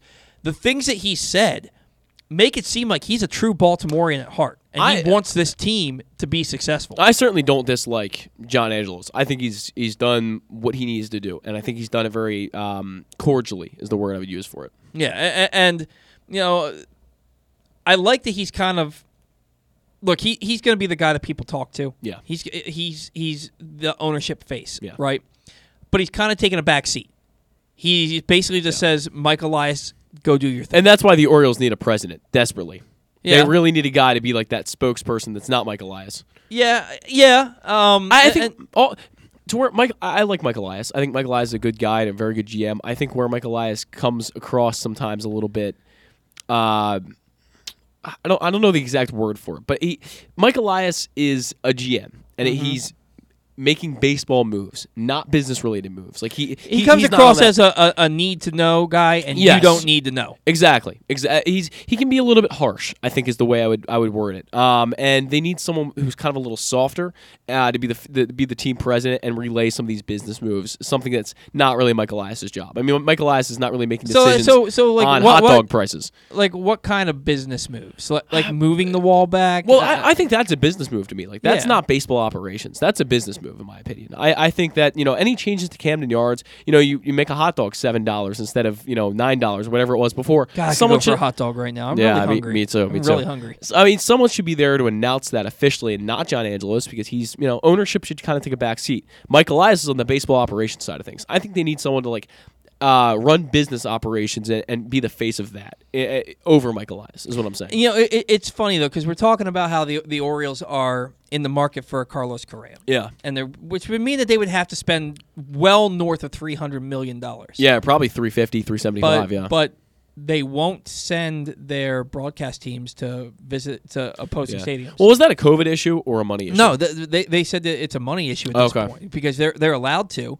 Um, they, they, they aren't doing it. Yeah, I, I, I do know there are like separate f- um play separate ways that all of this money is allocated that they, they they have and that you Mm-hmm. That's know, true. That's a great point. Yeah, like I- I know Angelos can't really allocate some of the money he has to some things where he can allocate it to other things. Like free the free agent money isn't the same money that's being allocated in That, that, that's an excellent point. It's not like you're you have a hundred and sixty five million dollar payroll. Yeah. And two million of that is going to your broadcast team. Right, That- that- exactly. that- that's a great point. There's m- certain money allocated for different things. Right, Uh, right. Like like the twenty five million dollar baseball academy in the Dominican Republic. That Yeah. doesn't. That's not part of the Orioles payroll. That's Right. money that was set aside for that. Right. Um. But it also shows that they're not cheap. But then. Yeah. w- w- We'll see. Speaking of which. We didn't even discuss. We haven't even talked about the fact that Kevin Brown is now. yes, He's now yes. the, the full time. It, it, it has been made official. He is the full time TV personality for the Orioles. 130 games Uh, roughly. uh, 130 games. We'll be doing some with Jim Palmer, with uh, Ben McDonald. I'm sure Melanie Newman. Well, I saw they- they- Scott Garceau too as well, well. Sc- well, Scott Garceau is going to have very significantly less TV games. He's going to be on the radio a lot. okay, He's going to be. Thank God, there's no Rio Ruiz here anymore. R- Rees. Rear, rear, rears. no, look, look, and and Glenn made a great point on the show the other day. Scott Garceau has He's- been he's been around for so long. Radio legend. yeah. He's uh, he's earned Yeah. the right to do this. Yes. right. And it's not easy calling games from a teleprompter. No. When, when you're in an empty ballpark and you're looking at the TV feed and calling games based on that, Yeah. it's not easy. Now they have the they, their games, our games that we watch on MASN are on a delay. Yeah. They're not. They're not on a delay. They're not on a delay um, when they're calling from the ballpark. So, um, but but they're seeing the same things we are. We'll see a fly ball that comes off the bat. It looks like it looks like it's gone and it's caught middle of left field. He- Right. He just got under it. Right. So, uh, benefit of the doubt there. But I'm glad to see Kevin Brown. Kevin Brown brings a sort of levity. Um, Yeah. to an Orioles broadcast, which is something when when they're this bad, it's You, needed. you need it. It, yeah. It's desperately needed. That that call, I think it was it was either a Ryan Mountcastle or an Austin Hays home run, Mm-hmm. uh, right after what was the guy's name from from the Wire? What, what was his name? uh, I'm not. the guy who played Omar. I, I, Oh, I- yeah, I- for- right. forgive me, but right after that guy died, Mountcastle hits this home run. And he says, "You come at the king, you best not miss." It was a it was a perfect line from the show. Perfect line for that moment Yeah. that he couldn't have said at any other point. It, it, it, it was perfect. And that's what Kevin Brown brings to a broadcast. The call on Cedric Mullins' home run robbery in, in that game. The, Yeah. the excitement. I've there are people that don't like Kevin Brown. I don't get it. I don't get it. I I, Mm, I think he's I- great. I enjoy his broadcast. I think he's just the next in a long line of Orioles broadcasters that just that, that give you the feels. You know, you listen to a game, you listen to them call, and you feel like they're in it with you. I think Kevin Brown is the best broadcaster the Orioles have ever had. One of the best Ever? Uh, up- yeah, I, I think. I he- mean, you're, you're talking Chuck Thompson, Jon I, Miller, uh, I, I think Kevin Joe Brown Angel, is. Fred Manfra. I think Kevin Brown is the best that I've personally heard, in my Yeah, opinion. you are a youngster. You're 20. yeah, I mean, I've heard. I've heard. When do you turn 21? uh, about two months from now, a little less than two months. Wow. You, you, Yeah. So what what are you gonna do? Are you, are you gonna when I turn 21? I'm not. I haven't planned anything yet. When I turned 21, I had my dad buy me my first legal beer. Well, that might happen. We'll see. I, I, we'll see. I, that that was that was cool. Uh, let me know what you're doing for your 21st. Sounds birthday, good. man. I'll let you know. I'd like I'd like to be a part of it. yeah, for if, sure. If for I sure. could, I'm, I'm inviting myself to your birthday party. Deal with it. Deal we, with it. Well, we got to do that. Uh, Paul, Paul and I are going to face off in baseball at some point pretty soon. Yeah. So in my um, we'll make that part of it. if you weren't listening at the end of the show last week, I called in right after one of my games uh, down in Florida, and we faced a team. God, I feel like they were from Georgia, but I could be wrong. But it was a lot of Puerto Rican, and a lot of Dominican players. So Okay. one guy who was pitching against us was a Dominican Dominican lefty who pitched in Dominican Pro League the year before. Mm-hmm. Excuse me, and. I shut that team down. I pitched Oh, yeah. six innings, two earned runs, 240 batting average on balls in play, and an 81% weak hit percentage. So Zach heard these numbers from me, and he says, "Paul, I want to, I want to face." He texts me. He's like, "I want to Yeah. face you. Yeah. I want to face you." I said, "I think right now I would dominate you because you, You haven't might. swung a bat in God knows how long." It's been a while. But I, I feel like if you were, you might be. I think you'd be able to get a hit or two. Get into the me. cages I- for a few months. Yeah. If if you were in it, cages don't replicate. um, no, but I just to get my swing back a little bit. It's been, Yeah. it's been a while. It's been a But while. I, I think right now I'd blow you away. You might. But I You think might. I think if you were playing in a league and you were mid-season form, I think I think you could you could handle me. Yeah. Um, I, I don't throw very hard. I just my, my, my pitches move a lot. I was better at hitting uh, cr- breaking balls than I was. Well, then I'm uh, just at I'm not I'm. I'm just gonna throw you all fast yeah, fastballs I, and will change probably, I'll probably swing through a good amount of them. Yeah, I, I don't I don't throw that hard. I throw like low 70s on a good warm July day. I might be able to ramp it up to 75. I remember facing some like 80, 85 in high school, and I was like, "Wow, that's that's tough." I Yeah. was I was not ready for that. Yeah, yeah. I, I I don't throw that hard. The guys we were facing, the back-to-back lefties we faced in that tournament that gave up one run in two games against us. Yeah. they were throwing about 80. I still got my cutter. I, st- I, I still, Yeah? you might have to you might have to face it. Yeah. Yeah, Well- you, you might have to show me how to throw a cutter so I can add another pitch to my repertoire. Oh, it's easy. It's easy. You, you basically grip it like a fastball, but you put your, your index finger on the seam, uh, and then you release it from about a slider release point. Pretty Okay. close, yeah. But you, you throw it a little harder, and it gets a little little bit of lateral, a little bit of average. So it, it's good. It's a good pitch. I'll have to I'll have to have you show me how to throw that. Anyway, anyway, in a matter of minutes, we're gonna have Connor Newcomb from the Locked On Orioles um, podcast joining us to talk about all things Orioles, all things CBA, uh, his storylines for spring training, and you know the free agents frenzy that we haven't really hit yet.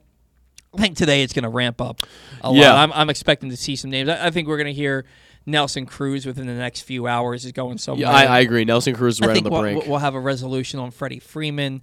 Um, very interested. Of course, we're, we're definitely interested in what's going to happen with Carlos Correa. Yeah. Uh, I'm interested to see what kind of starting pitching the Orioles are going to go after. What kind of starting pitching they're going to sign, If at all. Yeah, it- it- Yeah. uh, they they know that they need another starter. Yeah. Right. Uh, I agree. They, they, they definitely need another starter. They've basically said as much, and they got to go get catching. And are they going to be trades? Are they going to trade Trey Mancini to the Padres for? A They catcher? easily could. You know, th- they've they've got a, they've got a lot of work to do, and they they're all reporting to, to reporting tomorrow if they're not Yeah. already down there. And I heard that some of them are already down there. Just some updates uh, from Jon Heyman here. Sure. Um, Nelson Cruz, he said expected to have a deal by tomorrow. Um, this was about 20 minutes ago. And then 16 minutes ago, the Mets are apparently looking to trade some veterans. I saw Um, that. Jeff McNeil, Dominic Smith, J.D. Davis. Um, so, you know, maybe some yeah, they, they, they got to clear some some some um. They got to clear some money off because Yeah. their, their payroll right now is two hundred ninety million, which eh, is J.D. Davis is a really good bat. Yeah. really good bat. I, and now with the National League DH, he's more of a DH kind of type guy. I mean, he can play third, play left field, but man, that would be a good get for any team. J.D. Davis can hit. All right, all right. Well, why don't we go ahead and give Connor Newcomb a call? Just want to remind you all that the newest edition of Press of Press Box is available now on. If I can get this out from under my computer. On the cover, we celebrate the 20th anniversary of Maryland men's basketball's 2002 NCAA tournament championship as Gary Williams reflects on how the program rose from the ashes of NCAA sanctions to the pinnacle of the sport and why his perspective of the title run has changed now two decades later. Plus, Juan Dixon, Lonnie Baxter, and the rest of the team relive the moments that ultimately led to them cutting down the nets in Atlanta. Pressbox is available for free at over 500 area locations, including 60 Royal Farm stores, and you can always find the entire edition as well as the best daily coverage of the Orioles, Ravens, and Terps at PressBoxOnline.com. Joining us now on the Bat Around, he is the play-by-play voice for Hopkins Sports. He is also the host of Locked On Orioles podcast. He is Connor Newcomb, and he's live with us now on the line here in the studio. Connor, how are you this morning? I'm great, Paul and Zach. How are you guys? We're doing really well. So excited to have baseball back. So excited to have you on the program. It's always great when we get a chance to talk with you. What was your excitement level on Thursday when they announced they had agreed to, to terms? Yeah, I mean, big time excitement. I mean, you could kind of feel it was a little different throughout the day Thursday, just with the more of the intricacies that were being reported. Like they were talking about, you know, if a deal comes today, free agency would open tonight, and if a deal comes today, you know, here's when the season would start, here's when spring training games would start. So we got all that before we got the deal, and you could kind of feel it. I actually was about to record uh, Friday's episode of my podcast on Thursday afternoon, and because of those tweets, that was the first time I actually waited to record and said we might get a deal tonight, um, and it turned out to be that way. Um, and obviously, I was very excited. Um, and you know, there's been positives and negatives from looking at the deal, but just happy that we're getting 162 and we're really only starting a week late. So let me ask you this: Baseball's back. We're getting a 162 game season, um, and we're all happy. We're all excited. Do you kind of put all the the the negativity from what we just went through for 99 days behind you, or is that just going to kind of sit in the back of your mind um, that they didn't give a they, they didn't really care about the fans at all? Uh, does that stick with you, or you just nope, baseball's here, let's get going? I mean, it's going to stick with me. And the other thing is, like, you know, it, it more than anything else, it makes you think like, what's going to happen in five years? Right. You know, like, and that's obviously very far down the line.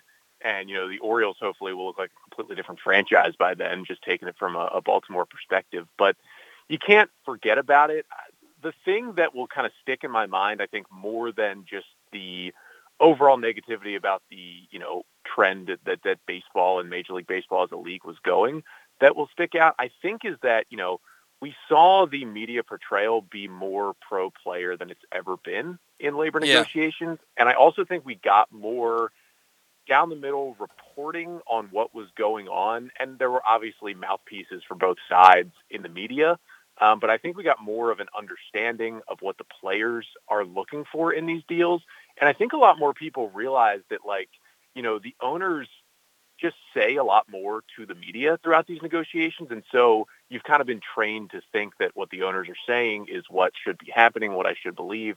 But I think we came to more of a conclusion this time that, you know, at the end of the day, you're watching the game for the players.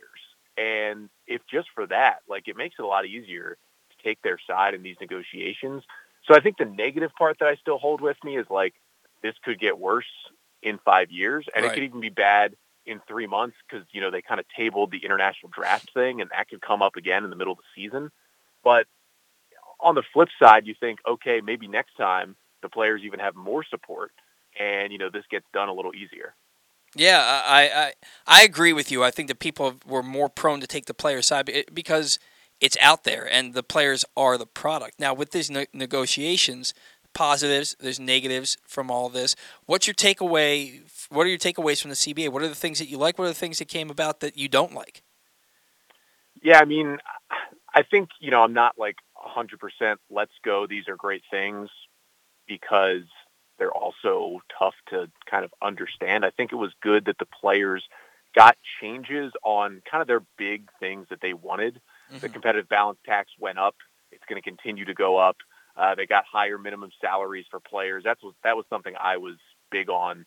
Um, and the, the pre-arbitration bonus pool, um, I think, was kind of the, the number one thing that that I was excited about them adding, just because you have these players like a Wander Franco and hopefully like an Adley Rutschman this year, where they're going to make the league minimum. And I know it's different for a guy like Adley who had you know an eight to nine million dollar signing bonus, and it's a little different, but you know, you, you add different guys. You know, a, a guy like a Cedric Mullins, who was, you know, not a very early round pick. He comes up, he's an MVP candidate and an All Star, and you know, he's not making that much more than the minimum to do that. Mm-hmm. And so, you know, for a guy who can finish pretty high in this voting, there's that fifty million dollars in that pre-arb bonus pool that you know they're going to get some of that money and at least get a little more of what they're worth before they go to arbitration. In terms of negative stuff, I don't like that the owners were able to get that extra threshold on the CBT, that $60 million over. They basically looked around and they said, instead of trying to outspend Steve Cohen, we're just going to try to tax him out of spending all his money, right. which was just weird. And then another negative, to be honest, I don't think the kind of, you know, anti-tanking measures that they tried to put in with the draft lottery or you know the measures to try and get guys to stop service time manipulation. I like that they're in there, but I don't really see them working. Yeah, it's it's going to be a little difficult. I'm I'm glad you brought that up because it brings me to Adley Rutschman, who you just mentioned. Um, look, if, if they bring him up on opening day, they're going to get an extra draft pick. We don't know what that draft pick is, but let's say they bring him up in mid May, and then he goes off and he finish finishes first or second in Rookie of the Year voting, they lose that year of service time anyway. Now, on the flip side, maybe he finishes third in Rookie of the Year voting, but he doesn't get that year of service time. Uh, it, it, it seems like that would be a gamble that the team might be willing to take to try to get that extra year of service time. With that in mind, do you anticipate now with this with this new language in the CBA that Rutschman will be here on opening day, or do you think it's still going to be one of those things where they hold him back for a couple of weeks? Yeah, you know, if you're an owner in a front office and you want to be really evil, these new things in the CBA could almost make you hold a player down for longer at the beginning of the season because if you think, hey, if we don't bring up, you know, our top prospect till June, the voters might say he doesn't have enough time in the big leagues to win mm-hmm. rookie of the year. And then, you know, you get that extra year at the end. But with a player like Adley who was clearly ready in August, honestly, of last year. Like I did a podcast episode in late July where I said Adley's ready. I, I, I said I didn't think the Orioles would bring him up, but I said like it's go time in terms of if you were just evaluating it off of talent, and of course comparing him to Pedro Severino, Chance Sisco, and Austin Wynns right. made that a little easier as well. But you know he's the best catcher in the system, major or minor leagues. Obviously, he's the best prospect in baseball. He's good to go for the majors. His swing's ready. His defense is ready. He is all there. And again, you know, the draft pick compensation, you know, if he finishes top three in rookie of the year, you're going to get some draft picks. John Means finished top three in rookie of the year a couple years ago. And he is nothing close to the player that Adley Rutschman is. So, right. and remember, John Means was on the opening day roster in 2019. So if you call up Adley and you, you know, get him in the top three rookie of the year, which he should be, honestly. I mean, I think Wander Franco might still have that eligibility. I'm not sure, but at the end of the day, Adley's going to be in that top three. Take those draft picks, and you know what? Don't worry about that last year because just sign him to an extension before that happens. Uh, that's what I've been saying. And, and just for clarity, it's actually the top two um, finalists for Rookie of the Year in in both leagues, not the top three. Just just so our our listeners um, know exactly what's going on there. But yeah, the, the thing is, Connor, Adley Rutschman's going to have a leg up on the competition as it is because he's the number one overall prospect in baseball. He's expected to be a top five catcher as soon as he makes his debut. He's going to have, so he might have lesser numbers. He might say he hits 260 with 23 home runs, but that's still going to be good enough to get him Rookie of the Year because he's Adley Rutschman and he's expected to be that player, right? Yeah, I mean, and and you know, at the end of the day, rookie of the year is not as difficult to win some years as people think. Mhm. Like last year, there were a lot of candidates in the American League, and that was one of the reasons why, among others, you know, defensive struggles and a, and a you know cold start that Ryan Mountcastle didn't finish in the top three. But there are some years, like the year that Means finished in the top three, where you had Yordan Alvarez, you know, lighting the world on fire in like a half a season. You had, you know, Terp Brandon Lowe breaking out, and that was kind of it in the American League. So by default, your third guy in there was John Means because he pitched kind of well for a terrible Orioles team. And so there are some years where, you know, and because of the nature of baseball now, like there are more guys who get called up who don't stay up. You know, guys go up and down a lot. And so, you know, they don't accrue enough time in the majors where writers will consider them, you know, up in the bigs long enough to win rookie of the year. So, you know, you look at Adley, if he's up for the whole season as the Orioles starting catcher and he does hit that 260, you know, maybe a 850 OPS, you know, whatever it may be, 20 to 25 home runs, with the prospect status he has, if he's hitting big homers and, you know, making the Orioles at least watchable, he's going to finish in that top two and you're going to get those draft picks. So I don't think the rules have made it a no-brainer. I would like the rules to make it a no-brainer, which Right. it should be to call up your top prospect on opening day. But I think it helps a little bit. And if you're the Orioles, like you got to do it. Like you know, when when we all show up to Camden Yards on that you know April 11th, he he needs to be in the lineup. I agree. Now, what about the thought process that okay, maybe we don't call him up for opening day, but then when we have our next when we have our next homestand, we call him up then, and then we can get another sellout, and that's more money coming into the Orioles. Yeah, I mean, like I could see them working it to depending on what that date is going to be for the extra year of time.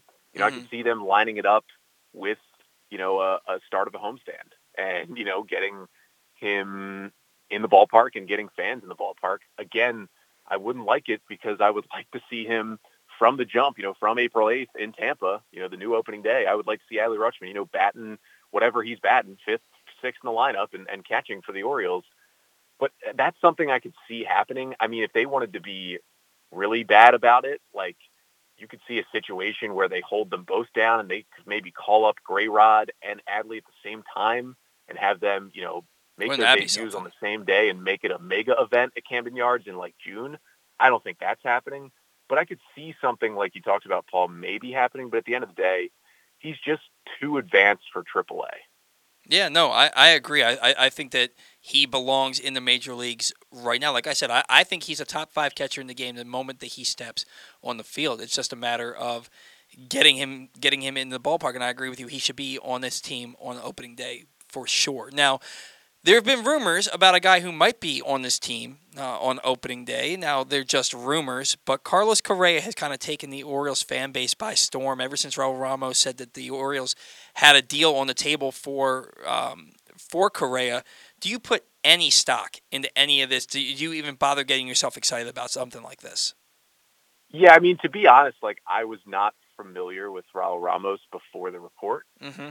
and kind of like looked into it and he is verified on Twitter and he does write for a legitimate outlet and he is a member of the BBWAA.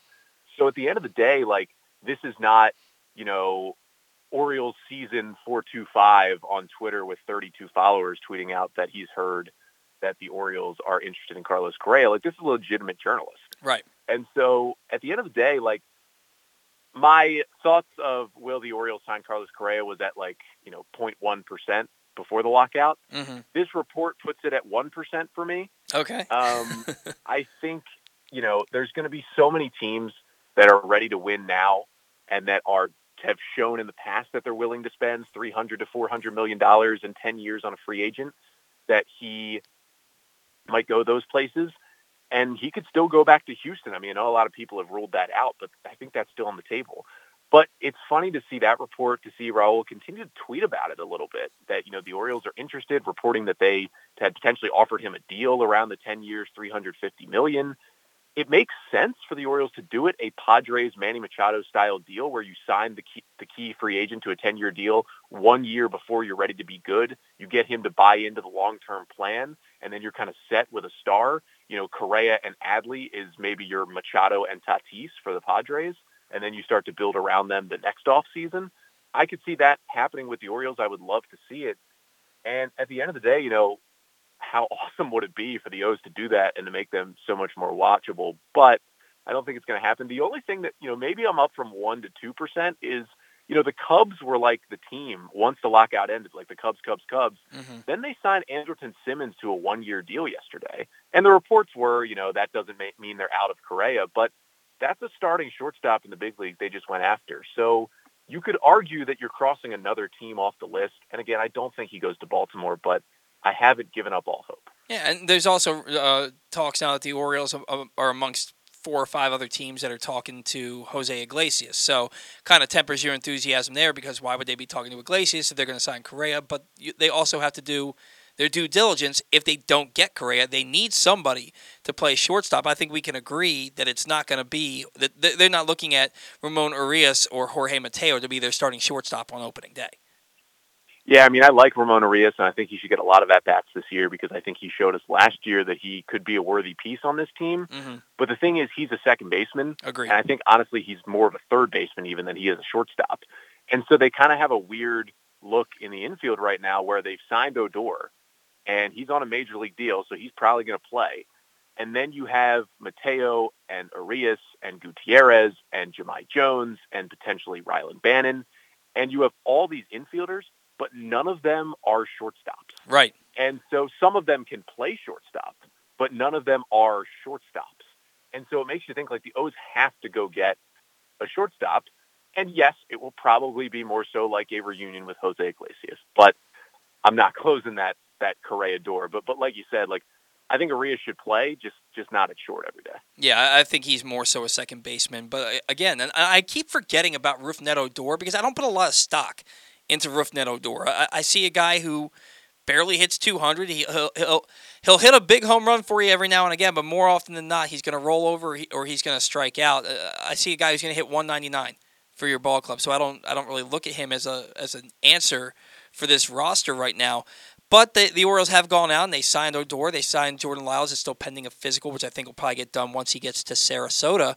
Uh, I'm looking at this team. What other free agent um, signings do you think that this team could make? Uh, we're not looking at them going out and getting Trevor Story, but maybe they could get a, a lesser player, maybe a starting pitcher. They, they need catching. Who do you see them going after in free agency? Yeah, you know, I would you know, obviously we've talked about it. A shortstop is a need, and I, I honestly think like if they don't get Correa, I think Iglesias is just like too perfect of a fit. Mm-hmm. He's already been here. He has already had success here. He showed he can still hit when he got to Boston at the end of last year, and he's not the elite defender he used to be, but when he's healthy, he's still pretty good at shortstop. Right. And I think that just makes too much sense for the Orioles not to do it if they, you know, as I probably expect, are not in on the Correa situation. In terms of beyond that, you know, I would honestly like to see them sign another infielder. I mean, I know they want to get Arias reps and maybe get another look at Gutierrez and, you know, still give Jahmai Jones a shot. And and I think, you know, Arias is in there and Odor's already there. But if you look at some of the other infielders who are out there, I mean, there's not a lot of great options, but they were connected to a guy like Donovan Solano before the lockout. I think that's a pretty good pickup, a guy who can play second and third, a veteran guy who, you know, if it were a player like that, you know, can come in and and help your team. And there's some other, you know, names like that out there. But besides that, I mean, a starting pitcher. Like I like the Jordan Lyles signing at the end of the day. He's a guy who has stayed healthy recently and thrown a lot of innings, so I will take that in the rotation. But, you know, it, it's kind of the, the two-way street of, you know, they have all these kind of tweener starters that they need to get a look at, Mhm. but you can't just rely on all those tweener starters because we saw what happened when they did that last year. Right. Then Means and Zimmermann got hurt, and it was a disaster. So they need to bring in a better than Matt Harvey type option. And, you know, I would even, you know, Martin Perez could have been an answer. He got signed up yesterday.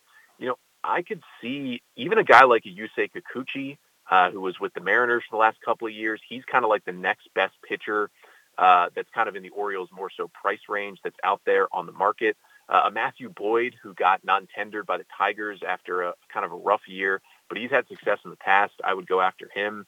Even a Chris Archer for kind of a bounce back year, a guy we know from the division. You know, any of those guys who will command major league deals, one to two years, you know, five to ten million dollars a year. I think they could go after. And then maybe the last thing I would look for, I think this offseason might need to be the first time where maybe they do bring in an actual reliever in free agency. And I know they have a lot of bullpen pieces that they're they're kind of churning through right now. And it doesn't have to be like a lockdown closer, but a legitimate major league reliever, I think to come in on this team would would definitely help them at this point. And someone in like the, you know, Mychal Givens ilk, they probably wouldn't bring him back, but like a Jake Diekman type of guy who's like a veteran, who's not necessarily a closer, but can just help your pen and help these young pitchers. I think that's kind of what, what I would do if I were Michael A. Well, yeah, the Orioles they they have some electric arms in, in their bullpen. You look at Tanner Scott, Dylan Tate, Tyler Tyler Wells, uh, Cole Sulser even. Uh, Cole Sulser, I think he's going to get he and Tyler Wells. I think are going to split duties at, uh, as the closer. But they, they do need that guy who's going to kind of bridge the gap in the middle innings. If your starter goes five innings, they need that guy who can pitch the sixth, maybe even seventh innings to get you to those electric arms. I think that that's very important. I like your point on that one. Now, speaking of pitching, uh, Jon Meoli wrote in his newsletter the other day that Grayson Rodriguez and DL Hall should be here by mid-season. I get I get Grayson Rodriguez. He could be here sooner than that. DL Hall is a guy never thrown more than 91 innings. He only had seven starts and 32 innings last year. He was dominant, but he had the stress reaction in his elbow. Uh, now he's been putting out pretty confident tweets recently, saying that he's going to be one of the best to ever do it. He has to say that because he has to believe in himself. I get and I get that. Where are you with DL Hall? Do you look at this as a make or break year for him as far as a starting rotation piece? Do you think he ends, ultimately ends up a back end uh, part of a bullpen? Where do you stand with DL Hall as we currently sit? Yeah, I get the people who say like this could be the next Josh Hader. And at the end of the day, you know, a good team when the Orioles are a good team, if you have a guy like Josh Hader, he is a huge reason why the Brewers who literally have Christian Yelich and then eight replaceable guys in their lineup, keep getting to the playoffs. Obviously, their starting rotation helps, but they've got one of the best closers at the back end of the bullpen, and you know throws hard from the left side. And obviously, the Orioles did literally have Josh Hader at one time before trading him away. But you know, I still think there's more from DL Hall. Like I see him being a Blake Snell type of pitcher. I think that can still happen. And I don't think this is any kind of make or break year. I'd like to see him stay healthy for the whole year because Yeah. we haven't seen that in a normal season yet. And I don't think him and Grayson are on the same timeline. I honestly think DL Hall could start the year at double A again, even though he's on the 40 man roster, just because he hasn't gotten to AAA and he only got so much double A time last year before the injury. I do think Grayson Rodriguez will be in Norfolk, and he could definitely be and should be, if all goes well, in the big leagues by you know the All Star break. For DL Hall, I would like to see him in the bigs, you know, at the end of the year. But I wouldn't even be surprised if he just ends the year, you know, in Norfolk after you know a month and a half in Bowie, a full season in Norfolk, and he's you know in the opening day rotation next year. Again, I'd like to see him this year if he's healthy. But just at the end of the day, give me a healthy season with a lot of strikeouts, with that velocity still up and the stuff looking good. And I won't be too upset if we don't see a whole lot of him this year, as long as it's only because you know they're they're trying to play it safe and he is healthy, and it's not because you know he gets injured again.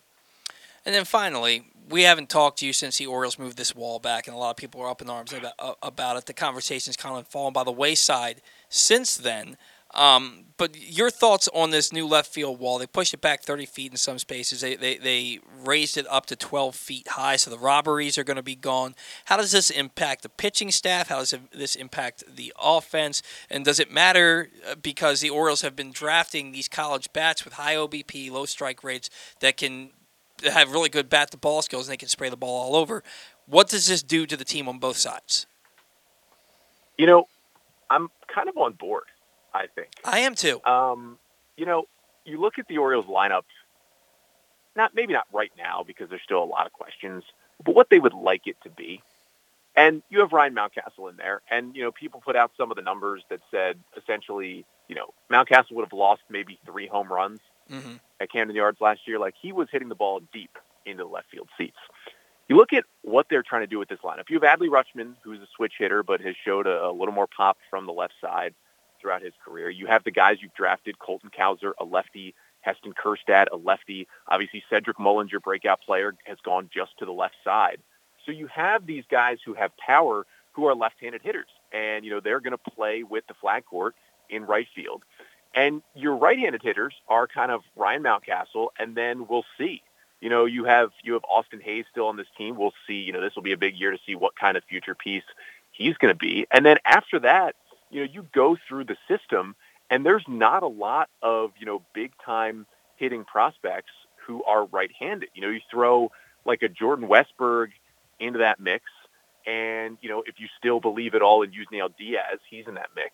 But at the end of the day, like the top hitting prospects, the Cowsers, the Stowers, you know, even guys like a like a Robert Neustrom who broke out last year, obviously a Heston Kjerstad and Adley Rutschman as a switch hitter. You're looking at a lot of guys who are going to feast from the left side of the plate, and this isn't going to really hurt them as much. You look at the Orioles outfield; they got a lot of outfielders who can cover a lot of ground. You're not really worried about that once you know DJ Stewart is off the team. And then you look at the pitching; you've got a lot of left-handed pitchers currently on this team with you know not just John Means, but Wells and Lowther and Zimmermann and Akin and all these guys. And then you've got more lefties coming up who we're excited about, like DL Hall and Drew Rom. And obviously, you know, right-handed hitters against left-handed pitchers. In the past at Camden Yards, they have feasted on, you know, the shorter wall, the shorter distance down the left field line. And I think that could help the Orioles too with all their lefties against these big-time power-hitting right-handed lineups in the division. You look at the Yankees, Aaron Judge and Giancarlo Stanton. That's pretty scary from the right side. Yeah. Gary Sanchez, Gleyber Torres as well. You look at the Blue Jays with Vladdy Guerrero and, you know, obviously Oriole killer Randall Grichuk and everything they've got from the right side of the plate. And you go up and down these lineups they're going to face. They are right-handed heavy, power-hitting lineups against a rotation that's being more left-handed heavy. And a lineup for the Orioles that is left-handed heavy as well. I think this is kind of moving your stadium for the roster you're building. And maybe this is like the next wave of the, you know, analytics movement in baseball is not crafting a roster to your stadium, but maybe crafting your stadium a little bit to the roster. And who knows, maybe uh, maybe Mike Elias is kind of you know operating a couple years ahead right now, and I can see this maybe working out. You know, that's the best argument that I've heard for the wall. That's the best argument I've heard for the wall. And uh, you didn't even mention the fact that it could help them attract more free agent starting pitchers, but it seems more so, to your point, that this wall is being pushed back because they know the players that they have in their system that are coming up, and it's only going to help the type of ball club that they're going to be. That, that was that was an excellent statement there. Uh, thank you for giving it to us, uh, Connor. What do you have coming up on on the podcast? What do you got going on in your life? Any closing thoughts for us today? Yeah, so on Locked On Orioles, uh, next week is the last week where we are three episodes a week. After that, uh, it's into you know almost the season starts mode. So starting March 20th, five days a week on the podcast. Uh, the pod is now also on YouTube. So if anyone prefers watching the podcast as well, we are up on the Locked On Orioles YouTube page. Make sure to subscribe to that. In terms of this week, uh, we're going to talk a little bit about the minor league free agents that the Orioles brought in uh, over the past two weeks. But basically, I'm waiting for the O's to make a major league signing, and we will be on top uh, of those major league signings, covering it all on Locked On Orioles, covering what's going on down in spring training as more and more of the journalists get down to Sarasota as we uh, happily on the pod uh, get ready for an April 8th opening day. Sounds awesome, man. We are certainly looking forward to it. Uh, let's talk sooner rather than later, all right, Connor? Sounds good to me. All right, man. You have a great weekend. Enjoy this free agent frenzy that we hope gets uh, ramped up a little bit today. We'll talk to you soon. All right, and that was that was Connor Newcomb from the Locked On Orioles podcast joining us live today on the show. Had a lot of big things to say. I, that, that argument that um that he made for the wall, best one I've heard. Yeah, It- it's, a, it, it's a great argument. I, I think that you know, like you said at the end, that uh, attracting free agent starting pitching is going to be so important for the Orioles in, in the coming years, and it's really going to make them. It's really going to be a key piece to making them competitive and and to revitalizing this organization and becoming what they were uh, from 2012 to 2016. And you need, you really needed this. And, and like Connor said, it's I'm on board with it. It's it's a really good move, and um, you know, it, he made some great points, and and it's Yeah, the the the, the stockpiling of left-handed hitters that they're gonna, Yeah, that they're going to have, right, and they're still going to have that short porch in, Right. in right field. And they're still going to have that gap, and And like you said, you're not worried about Rutschman not Yeah. or, or Mountcastle not being able to hit home runs because they hit the ball a long way. You're not worried about that. or that. Carlos Correa, who has the longest home run in the history of Camden Yards. Right, I mean, he hit 475 over, over the second bullpen, and uh, like you mentioned too, Jordan Westburg. I mean, you, you're not worried about those guys. Right, and then, and then when you have a guy like Colton Cowser who can come up, who can literally hit the ball all over the field. Right, Uh, right. It's it's it's exciting. I, I honestly think that this wall is going to make the, the, the Orioles a better hitting make team. make them great again. make them gray again? Great. I said great. Oh, oh, make, make Sorry, make, ba- make bad- or, Moga bad- make Orioles great yeah, again. ba- bad Moga? joke. I'm sorry. Bad Uh, joke. We're gonna we're gonna take a break on on that bad joke that Zack just gave us there. Just want to remind you guys that sports betting has come to Maryland, and we're ready to help you win some money. Tune in for Simply the Bets with Glenn Clark and myself every Tuesday morning at 11:40. FanDuel Sportsbook GM Bruce Billick and VSIN's Aaron Oster join the guys every week to give you all of the info you need and even a few winners. So come win some money with us on Simply the Bets every Tuesday at 11:40 a.m. Brought to you by the FanDuel Sportsbook at Live Casino and Hotel Maryland. Listen at PressBoxOnline.com/radio. Watch at YouTube.com/PressBoxOnline and every other Thursday at 11:40. Tune in for Weekend at Bookies as Andrew Stecca and Bet Prep's Brad Feinberg help make you some money for the weekend. When we come back on the Bat Around Orioles banter. Glory Days Grill's St. Patrick's menu is now in full swing, and it's their most popular seasonal menu all year. New in 2022 are their smoky thigh wings with Guinness grilling sauce, a house made Guinness barbecue sauce. Fan favorites also include their corned beef and cabbage, the shepherd's pie with Guinness braised ground beef, the Glory Days Reuben, and the Rachel. Enjoy a pint of Guinness or Guinness Baltimore Blonde. The St. Patrick's menu is available for the whole month of March. Come in for great food, cold beer, and basketball. Find out more about Glory Days Grill and get your order in online at glorydaysgrill.com. That first sip.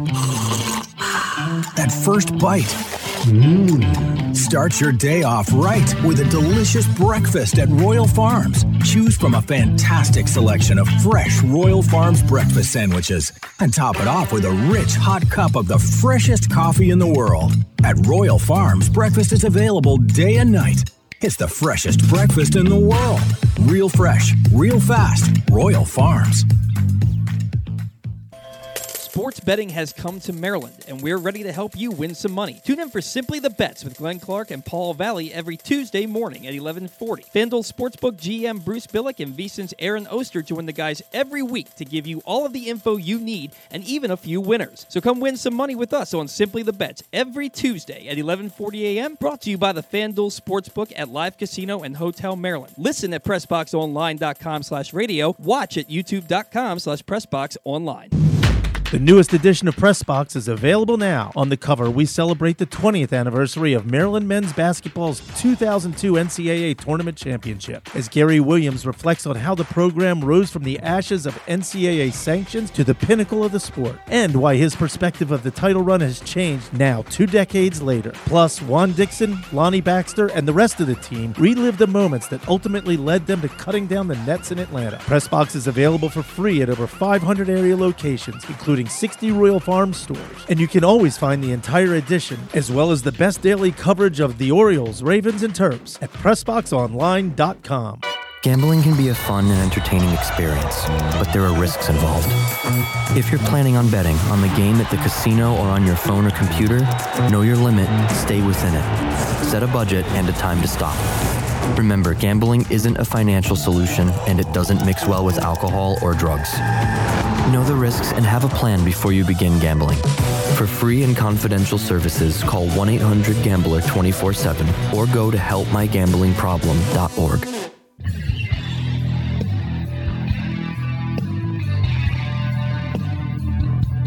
Welcome back to the Bat Around, a really, really lively show here today uh, because baseball's back, and we sir. couldn't we couldn't be happier. We couldn't be mo- more thrilled to actually have something to talk about rather than two sides beating their heads against the wall. Uh, Zack, you have a um, there is a trade that has been made uh, that you wanted to tell everybody a little bit about. Yeah, so uh, a decent sized trade, really the first one that, that's happened so far. Um, so I, I did want to just break it down. It's not a it's not a huge thing, but Minnesota and the Texas Rangers have made a swap. It's a two for one deal. Uh, two players coming from Texas, which are Isiah Isiah Kiner Falefa, uh, difficult name to say there, and uh, they also sent Ronnie Henriquez. Uh, a he's ranked number 15 by MLB Pipeline on their top 30 uh, for the Rangers. Uh, he's a, a young starting pitcher, uh, right-hander, and then Mitch Garver from the Minnesota Twins is going to go back to Texas, which is a relatively sizable move. I mean, I, I didn't realize this, but Kiner Falefa was worth 3.7 to WAR last year. The guy's Yeah. legit. He's a really good defender, can hit a little bit. Mitch Garver was worth about 2.7. Um, Garver, you know, hit had a thousand OPS basically a few years ago. Hit 31 home runs. This 2019. Obviously, I'm talking about the guy is a really good hitter. Mitch Garver is one of the best catchers in baseball. He doesn't really get a lot of appreciation, but Texas now, if you look at them. I mean, they, they didn't really need Kiner Falefa anymore because they got rid of, uh, or they, they added Corey Seager and Marcus Semien up the middle. They don't really need Kiner Falefa. Um, and now you've got Mitch Garver to, to catch for you. And you've got a lineup now that's starting to look more and more formidable. Um, and this is, look, I, I think Texas wins this trade, in my opinion. I mean, you got, sure, the, the Twins got a prospect. They got their shortstop, I guess. I mean, I know they already have Jorge Polanco, so I don't know where Kiner Falefa is going to play. But look, I mean, it, this is an interesting deal, and I think it's very fair. Uh, but man, I mean, Texas is really loading up on their bats. They got some good guys. Yeah, it just uh, what it's going to come down to for Texas is who's going to pitch. Yeah. Right. Yeah. Um, and, and, right now, if you look at the rotation, it's terrible. Yeah, it's, it's horrible. it- it's not good. Uh, uh, that's why I really thought they were going to be in on Clayton Kershaw. Uh, he's a Texas guy. He, he- he's yeah. probably going to sign just, he's just deal. such a Dodger, though. Yeah, he, he, just, he is. He, he he is the Dodgers. Yeah. I, I- I get that. I just really thought they'd be in on him, Uh, Right. and you know, I'm not um I'm not privy to the to all the pitching that's still Yeah. out there, but the big names are gone. Right. The big the big names are gone, and yeah, you you spent a lot of money. I mean, they spent like 560 million in two days. yeah, So you you, yeah. you spent a lot of money on your offense Right. and your defense. It's gonna be tough. But, I mean- but where's the pitching going to come from? Right. If you look at the rotation, I can pull that up real quick. Um, it, it's it's really bad. I mean, you've got Dane Dunning, who Dane Dunning I think is going to be a good starter in this league. Um, eh, but look, I mean, when you have uh, the, rotation that they have, I, I don't see how they make a playoff, you know, appearance this year. I, I really doubt it. And after spending 560 million, honestly, you, you kind of expect that at this point. But we're looking at Jon Gray as the ace, uh, who they signed obviously for 55 million dollars. Uh, Dane Dunning is the is the number two. Dane Dunning is a good pitcher. That'll be fine. But then behind him, you've got Taylor Hearn, AJ Alexy, and Spencer Howard. Not great. Yeah, Not the, great. their rotation, and, and you're assu- and that's assuming that nobody gets hurt. Right, right. It's, it's like what like what Connor just mentioned with the Orioles. With they had John Means and Bruce Zimmermann last year. They both got hurt. Right. And the wheels fell. I mean, Nothing the wheels were already falling off anyway, Yeah. but they completely fell off. Um, yeah, th- there there's some guys out there that could still be had. I just. You know, Zach Davies is still out there. Zack Greinke, Danny Duffy, uh, Drew Smyly. These guys are still out there. Michael Yeah. Pineda, Garrett Richards. You have some guys out there that can still they can still pitch a little bit. Garrett Richards wouldn't be a bad ad. Garrett Richards Yeah. is not too bad. And, and if he has an opportunity to start, I mean. Boston kind of relegated him to the bullpen. Yeah. Last year, I think Garrett Richards is still a good pitcher. I don't think he's bad at all. No. Yeah, Wouldn't be so- a bad move for the Orioles to make. Yeah, Garrett Richards. and, and let's let's talk about that a little bit. Yeah. Let- let- uh, I don't know what these guys are gonna, are going to command. I, I don't think that Zack Greinke would come to a team like the Orioles. No. and No th- way. I don't think he would cost at a minimum fifteen million. I, I would think more than that. And uh, but you also have to look at how the the Astros used him down the stretch last year. Maybe that that lowered his market value. Yeah, he, it's just name recognition too with him though. Yeah. everyone knows it, and he he knows he can command a, a big salary because of his name. And I also think, like I said in the beginning of the show, that pitching is at such a premium right now. A guy like Zack Greinke, who has that kind of track record and that kind of leadership he brings to a clubhouse, I think he's going to cost quite a bit. Yeah. How about Yusei Kikuchi? I mean, for the Orioles, you're saying? Yeah, I, I like I like the arm. it would make sense. You know, I, I- like the arm. I don't think he prices himself out of being in Baltimore. No, I don't think he does necessarily. I, I think he's probably going to get like twelve million, maybe. He's a- twelve million per year. He's a big league pitcher. Yeah, he is. He, he he's a big league pitcher. and he's an upgrade over Jordan Lyles. I mean, he's he's a better pitcher than Jordan Lyles, and he's certainly a better pitcher than anyone else in the uh, in the Orioles rotation outside of John Means. So yeah, I mean, he, he would be he would be a nice pitcher for the Orioles to have, but I think he's probably going to cost you 12 million, e- 12 million plus a year. yeah, and his career high for innings is 161 and two thirds his first Okay. year. His career ERA 497. It's not. I'll take that. Yeah, I mean, um, WHIP 1.4, fielding independent pitching 493, Okay, so he's pitching a little better than his ERA shows, um, but barely. barely. Yeah, I, I mean, look, it, if if he's your number three behind Lyles and Means, or even your number two behind Means, it's not a bad. It's not a bad ad. I mean, it, but at, at the price he's going to cost you, you know you're going to have to pay that premium. Look, th- they got to go out and get and get another starting pitcher. Yeah. I, I don't think that you can enter and, and maybe. You know, I, I have a lot of hope for Michael Baumann. A lot of people say that they think he's going to end up in the back end of the bullpen, and ultimately that might be where he goes. But I have a lot of hope for Michael Baumann to, uh, to make it into the Orioles rotation this year. I- I, I think it's up to him, and just just like So I, I didn't get to say this to Connor. Um, it slipped my mind, but with Adley Rutschman, right? It's it's up to him to force the Orioles' hand Yes. in spring training. He needs if, he hits 350 with like five with like three home runs Mhm. over the next three weeks, or, or we can say five home runs over the next three weeks, the Orioles really can't justify sending him down. Uh, uh, uh, You look at it on the other side of things, like a guy like a Michael Baumann and a Keegan Akin. Keegan Yeah. Akin last year had a rotation spot on from day one in Yep. spring training, and then was terrible. Was Beyond absol- terrible. He was Yeah, beyond he- he was terrible. awful. And, and then he actually ended up becoming a, a, a decent pitcher down the stretch for the Orioles this past season.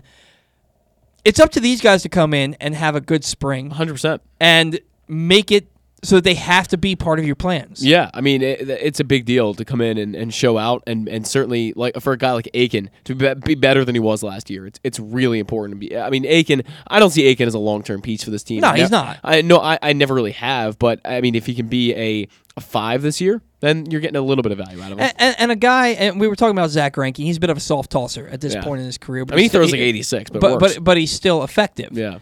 And you look at Alexander Wells, Mhm. And Alexander Wells in the minors can locate. Yeah. and, and- and he's a, he's a soft tosser, big looping curveball. Yeah. Had command issues Yeah. when he got to the majors. Uh, Look, I'm not comparing him to Zack Greinke. He's Mm-hmm. not Zack Greinke.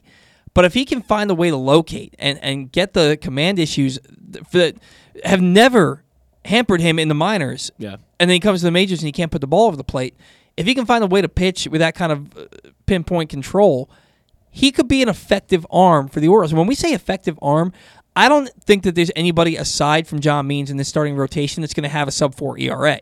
I just don't. But Yeah, if you can, it. if you can have four other guys who pitched about a four or five, Oh yeah, oh yeah, you're I'm, fine. I'm you're fine. I'm good with that. oh yeah, that- you know, more than good. Than, yeah, that- that's great. Yeah, and that's gonna win and, you quite a bit of games. and you're gonna get Grayson Rodriguez up here by midseason. Right. So there's another starter immediately, and, you, and then you add in him, Means, Lyles, you add in Kikuchi, a guy like that. I mean, you're sitting pretty good. Bruce Zimmermann to finish it Yeah. out. Um, Keegan Akin has no place in that. Simple as that. I mean, and, and Dean Kremer probably not either. Yeah, Dean Kremer was such a disappointment last year. Oh man, we loved Dean Kremer, me and you. Yeah, we, we loved him. And I, I was just, I was uh, watching him in the off a cliff. offseason, touch, touching ninety six. And Yeah. then he gets to the majors and he and he just can't throw strikes. One thing I, I said last year, and I remember talking to Stan about this specifically, that he throws so many fastballs, and it's just that's. I honestly think that's one of the biggest issues with him is he just needs to add another pitch, maybe, or stop throwing the fastball. He's so got much. a good curveball. And his curveball is a 12-6, and it, yeah, if he can locate the curveball, it's a really good pitch, and the cutter is not bad either. But um, and he's got a changeup that's not awful either. But he throws the fastball too much, and it's kind of flat. Doesn't have a lot. It had a little bit of arm side run, but not. It's it- it's it's rough. It's, rough. so crazy to me that this time last year we were talking about Dean Kremer and how he could be a, a future piece for this team. Yeah. And now we barely remember that he exists because he yeah, was so I mean, bad last year. I look at him as a better pitcher still than a guy like Keegan Akin. I look at him more. He's like kind of in between Akin and Zimmermann, if that makes Mhm. sense. He's kind of like, but he's more like close to to Akin than he is Zimmermann. Yeah, if that makes look, sense. if you give me a starting rotation that is that in June or July, I'm Mhm. looking at John Means, um, Jordan Lyles, Grayson Rodriguez, Michael Baumann, and Bruce Zimmermann. I'm good with that. Did you mention Baumann before? I might have missed that. Yeah, but he was the Ball- first. He was the first one I mentioned. Oh, okay. You said a lot of names. Sorry. And, and, I, and I, I said that I, a lot of people, and I might be part of them, think that he is destined for a back in the bullpen uh, spot. But right now, you can't ignore his numbers in the minor leagues. So I heard uh, last year that there were some people in the Orioles organization who liked Baumann almost as much as they liked a guy like DL Hall. There were some people that are really high on Baumann. Yeah. Now I don't know if that's changed after last. That that was before last season, in the last minor league season. Uh, but I know there were some people who were very high on him within the Orioles. So. I mean, Baumann's going to get a chance. I have no doubt about that. And obviously, it's more up to Brandon Hyde than it is the front office guys. But I'd be very surprised if Baumann doesn't make like 15 starts this year, 16 starts. I'm looking at him to, to, to crack the opening day. If they don't sign anybody else, they Yeah, got to fill out that he- rotation. He's got to. He's got to be. I'm in. looking at him to crack that Yeah. opening day rotation. And again, it's all about getting out, uh, and that's one of these storylines is the starting pitching. And it sounds stupid to say, well, it's a storyline. Yeah, no, duh, it's a story. It's the storyline. It's a bigger storyline than Adley Rutschman. Yeah. frankly, is your starting rotation because that was the downfall of. They were historically bad last year, like by a wide margin. Yeah. The downfall of the Orioles over the last 30 years right. has been their starting rotation. Yeah. You look at the 2014 Orioles. They were a good ball club. They were a great ball club. Why were they so good? Their starting rotation ERA was 361. And not, I mean, not only that, they had a, an unbelievable core of power bats that, that Right. led them there. But yeah, I, I but agree. but but they had the same bats in 2013. Yeah. they had basically the same bats with the exception of no Cruz and Marquez. Right, but they, Cruz, but they got they got a full season after that uh, out of Matt Wieters and Manny Machado, and Chris Davis bounced back from his terrible 2014 to hit 47 home runs. Yeah. the offense was there, and Schoop Schoop came had a big year. He hit like 290. yeah, Schoop. Yep. uh, or 279 or something like that. But Often gets forgotten. yeah, a- a- and the offense was fine in 2015. The pitching was terrible. Right. And that's the thing. The the Orioles, for the majority of my life, Right. their best teams have been. You look at the '97 Orioles; they were so good because their team ERA was three and a half. Hence why the Orioles moved back the wall. Yeah. It's simple as that, really. Yeah, the they- wall. They the, the wall again. Um, but it, it really is. It ties into all of this that the Orioles move back the wall because they they haven't had a lot of success in the past. You know, 20, 30 years pitching wise. They just haven't. And it's, you know, you look at the, the glory days of the Orioles in the 60s and the 70s when they had guys winning 20 games and, you know, the Jim Palmers of the world and the Cuellar's and whatever. But at this point now, they haven't really been able to develop a lot of guys, and there isn't a lot of talent in the system at the moment outside of the guys like Grayson Rodriguez. So yeah, you're right. I mean, they're going to have to add, and especially for this season, they need they need guys just to throw innings because Yeah, last year because- we- saw them making waiver claims, and I mean they were just guys. It was it was. There Spencer some- Watkins should Spencer never Watkins, be a yeah. big story for your ball club. He's still on the team. I saw uh, Yeah. uh, Eric Garfield post some video of him yesterday. yeah, he got, he got a line drive hit off his glove. I'm not surprised. Um, uh, I think it was by Robert Neustrom. No, Robert Neustrom had a, had a nice base hit up the middle. It was somebody else. It- it- oh, it was Creed Willems. okay. The number, the eighth round pick that the Orioles Yeah. got to forego college He commitment. can hit a bit. Yeah, he hit a line drive right back up the box. He ended up being thrown out at first by Spencer Watkins. Yeah. but it hit him in the glove. He, he- he's not the fastest guy. Nah, he's not fleet of foot. Um, no, but the Orioles need some guys to step up. They need to go out and get some starting pitching. It's going to be the, the biggest storyline of spring training. Um, and we talk about how you can't tax the arms of your bullpen because your bullpen will fall apart. You have to look at the long haul too. How many years in a row can you have your bullpen pitching more innings than your starting rotation, and basically throwing out these guys' arms? Right. You've got to do something about that now, in my opinion, mm-hmm. and and that's why th- that's why they went out and got Jordan Yeah. Lyles, and that's why they might go get another starting pitcher. And I'm I'm really really looking forward to see some of these young pitchers like a Michael Baumann Sure. uh, step up and see what they can do in 2022. Now, some other storylines. There's no Rule Five draft pick this year, um, which means Nick Vespi and Robert Neustrom have an opportunity to go out and prove something.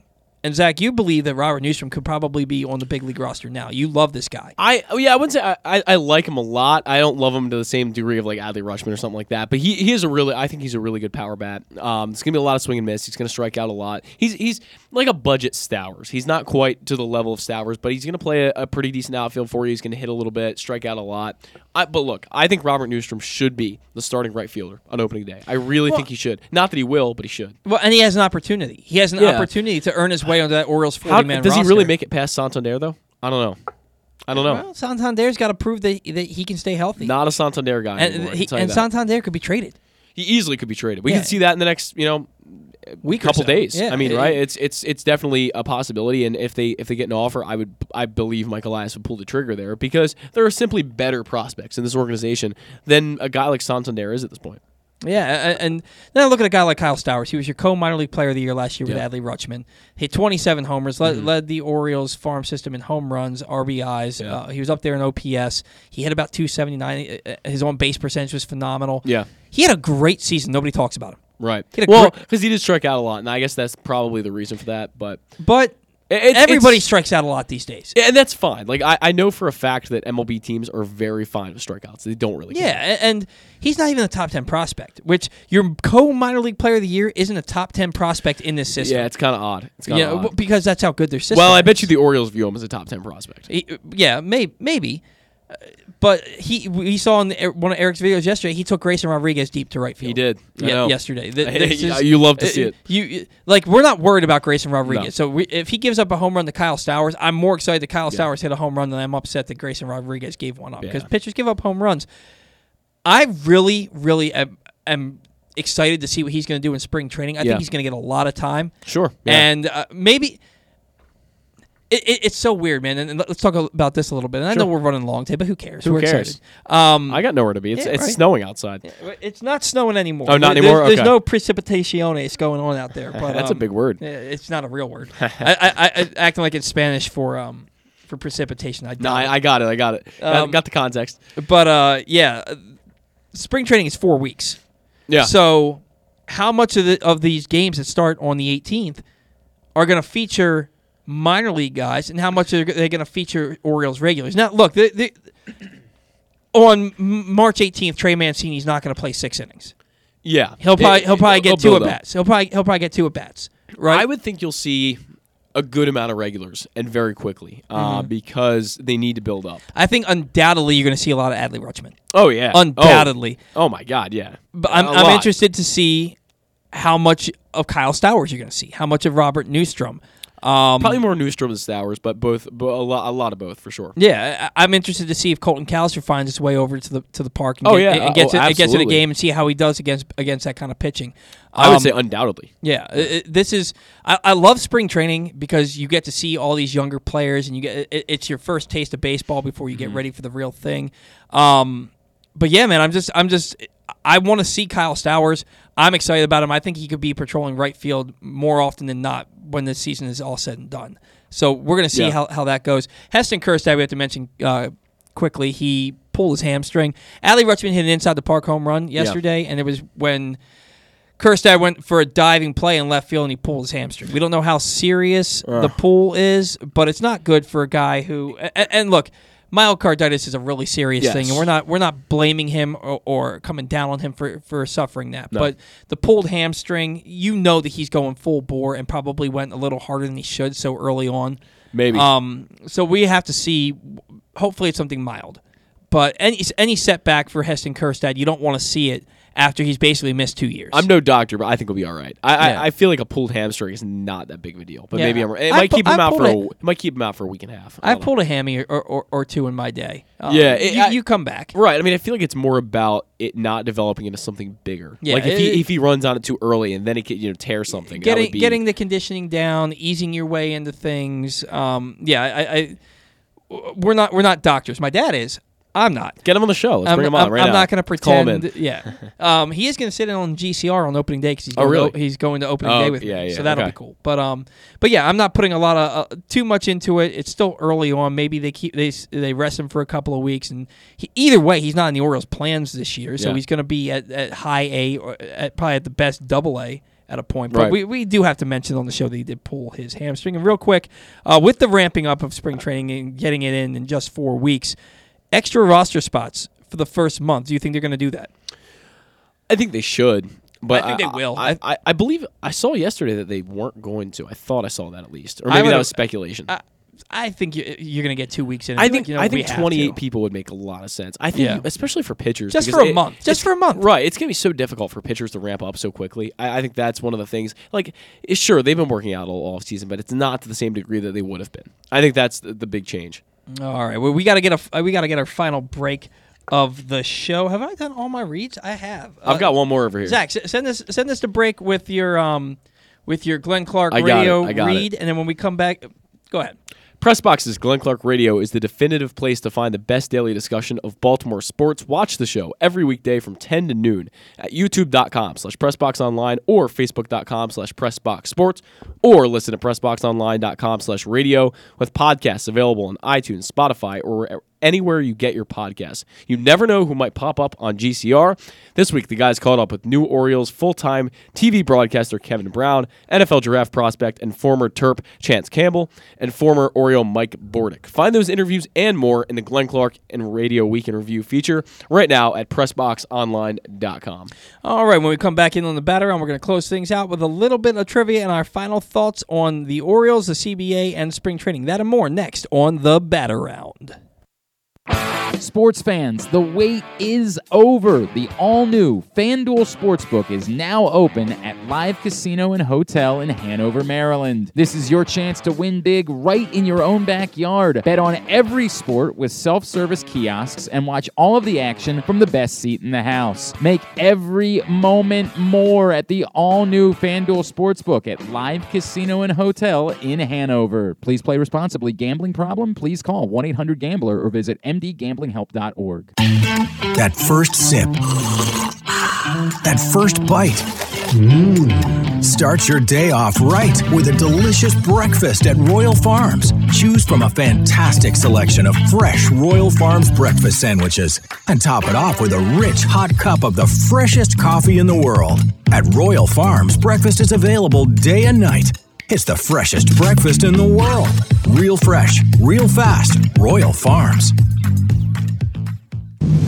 The newest edition of Press Box is available now. On the cover, we celebrate the 20th anniversary of Maryland men's basketball's 2002 NCAA Tournament Championship, as Gary Williams reflects on how the program rose from the ashes of NCAA sanctions to the pinnacle of the sport, and why his perspective of the title run has changed now two decades later. Plus, Juan Dixon, Lonnie Baxter, and the rest of the team relive the moments that ultimately led them to cutting down the nets in Atlanta. Press Box is available for free at over 500 area locations, including 60 Royal Farms stores. And you can always find the entire edition, as well as the best daily coverage of the Orioles, Ravens, and Terps at PressBoxOnline.com. The biggest pro wrestling stars today and all time all have one thing in common. You've heard them on Jobbing Out. Matt and Nick Jackson, the Young Bucks. Thanks for having us, man. Appreciate it. The great Kurt Angle. Thanks for having me on the show. I appreciate it. Matt Riddle. Yeah, man. Thanks, man. The champ, Drew McIntyre. Oh, thank you for having me. The great Ron Simmons. Damn. Keith Lee. Appreciate you guys having me, man. Bill Goldberg. My pleasure. Charlotte. Thank you so much for having me. Mick Foley is with us. This is the greatest name for a wrestling show I've ever heard. MJF. I'm glad you're happy I'm on this show because I'm freaking miserable. Le champion. Chris Jericho. Le champion. AJ, Aaron, Brandon, and Glenn are talking pro wrestling every week on Jobbing Out. Find it at PressBoxOnline.com slash radio, iTunes, and SoundCloud. The Toyota Tacoma comes in a wide range of models and trim lines. You can choose the perfect Toyota to reflect your unique personality and driving habits. Check out buyatoyota.com for deals on new Tacomas from your local Toyota dealer today.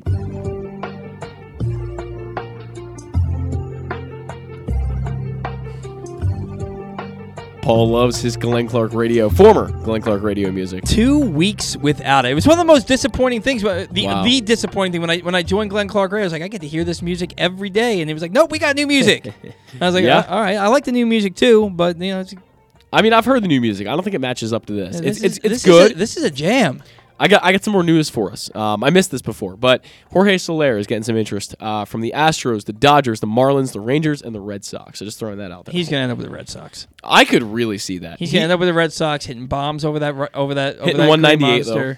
He, he's like a Rougned Odor in the outfield, but he's way better than Rougned Odor. Jorge but- Soler led the, led the majors in home runs a few years back. Yeah, he had yeah. 48 home runs. I think Yeah. that that player's still in there. and I think he's probably gonna be playing with a lot of confidence. He strikes out so much. Everybody, dude, everybody strikes out know, so much. I- I- I get it. everybody I get it. strikes I get it. out. I get it, but it, I Nobody mean, cares anymore. Everybody strikes out.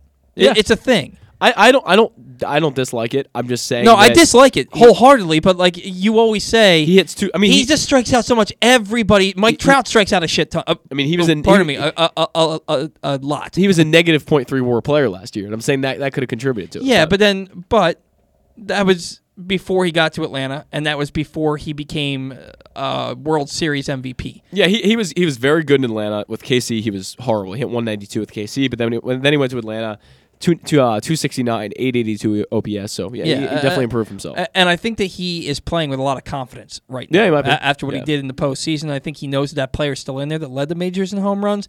I'm looking at him as he'll probably go to Boston. He'll hit Probably. seventh for them, and he'll hit 32 home runs. yeah, I can You know, see it. over that over that big green monster out there. I can there. see it. Uh, some 301 foot home runs. yeah, But um, but yeah. So hey, I got some uh, I got some trivia for you. let's do it. I'm today, ready. today, young Zach man. I'm ready. Um, if I can get Or maybe this- I'm not ready. I don't know. No, I, I, I think you're ready. we You doing know, I- Ori- I- Orioles or no, MLB today? Major League Baseball. today. Okay, okay. Ten pitchers in Okay. Major League Baseball history Okay. have won three or more Cy Young awards. Okay. Who are they? Ten. Three, uh, three or more. Yes.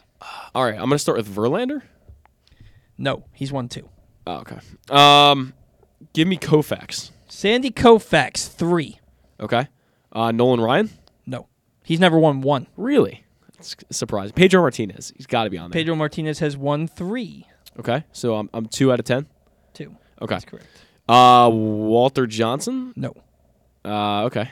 I'm guessing Cy Young didn't win his own award. And Cy- Walter Johnson, Cy Young pitched around the same. I was gonna say it might, it might have been a little too early for him. Yeah. Yeah, I, I would think so. Um, You're missing some obvious. Maddux. ones. Greg Maddux. He is third on the list. He won four. Okay. Um, Max Scherzer. Max Scherzer. He is fourth with three. Okay. So I'm what, I, I got four or five now. I don't know. Some, somewhere you in there. have. You've gotten four. Okay. Randy Johnson. Randy Johnson second with five. Okay. Wow, it's going, going pretty well. Uh, Kershaw. Clayton Kershaw. He is. He has three. Okay. So what is that? Like six out of ten? Seven Yep, out of ten? got four names left. Oof. One of them should have been your first guess. Really? Oh, Clemens. Roger Clemens. Yeah. s- okay. Seven. Most all time. Yeah. Um, I know Lincecum won one. He won he? two. Two. Okay. Okay. Yeah. Lincecum was a bad guess. Uh, Bob Gibson. No. Are the uh, are the last three a little bit more difficult or? Um, they're names that you know. Uh, I'm gonna throw a wild guess. Phil Niekro. No, they're names that you know. Okay. They pitched right around the same era.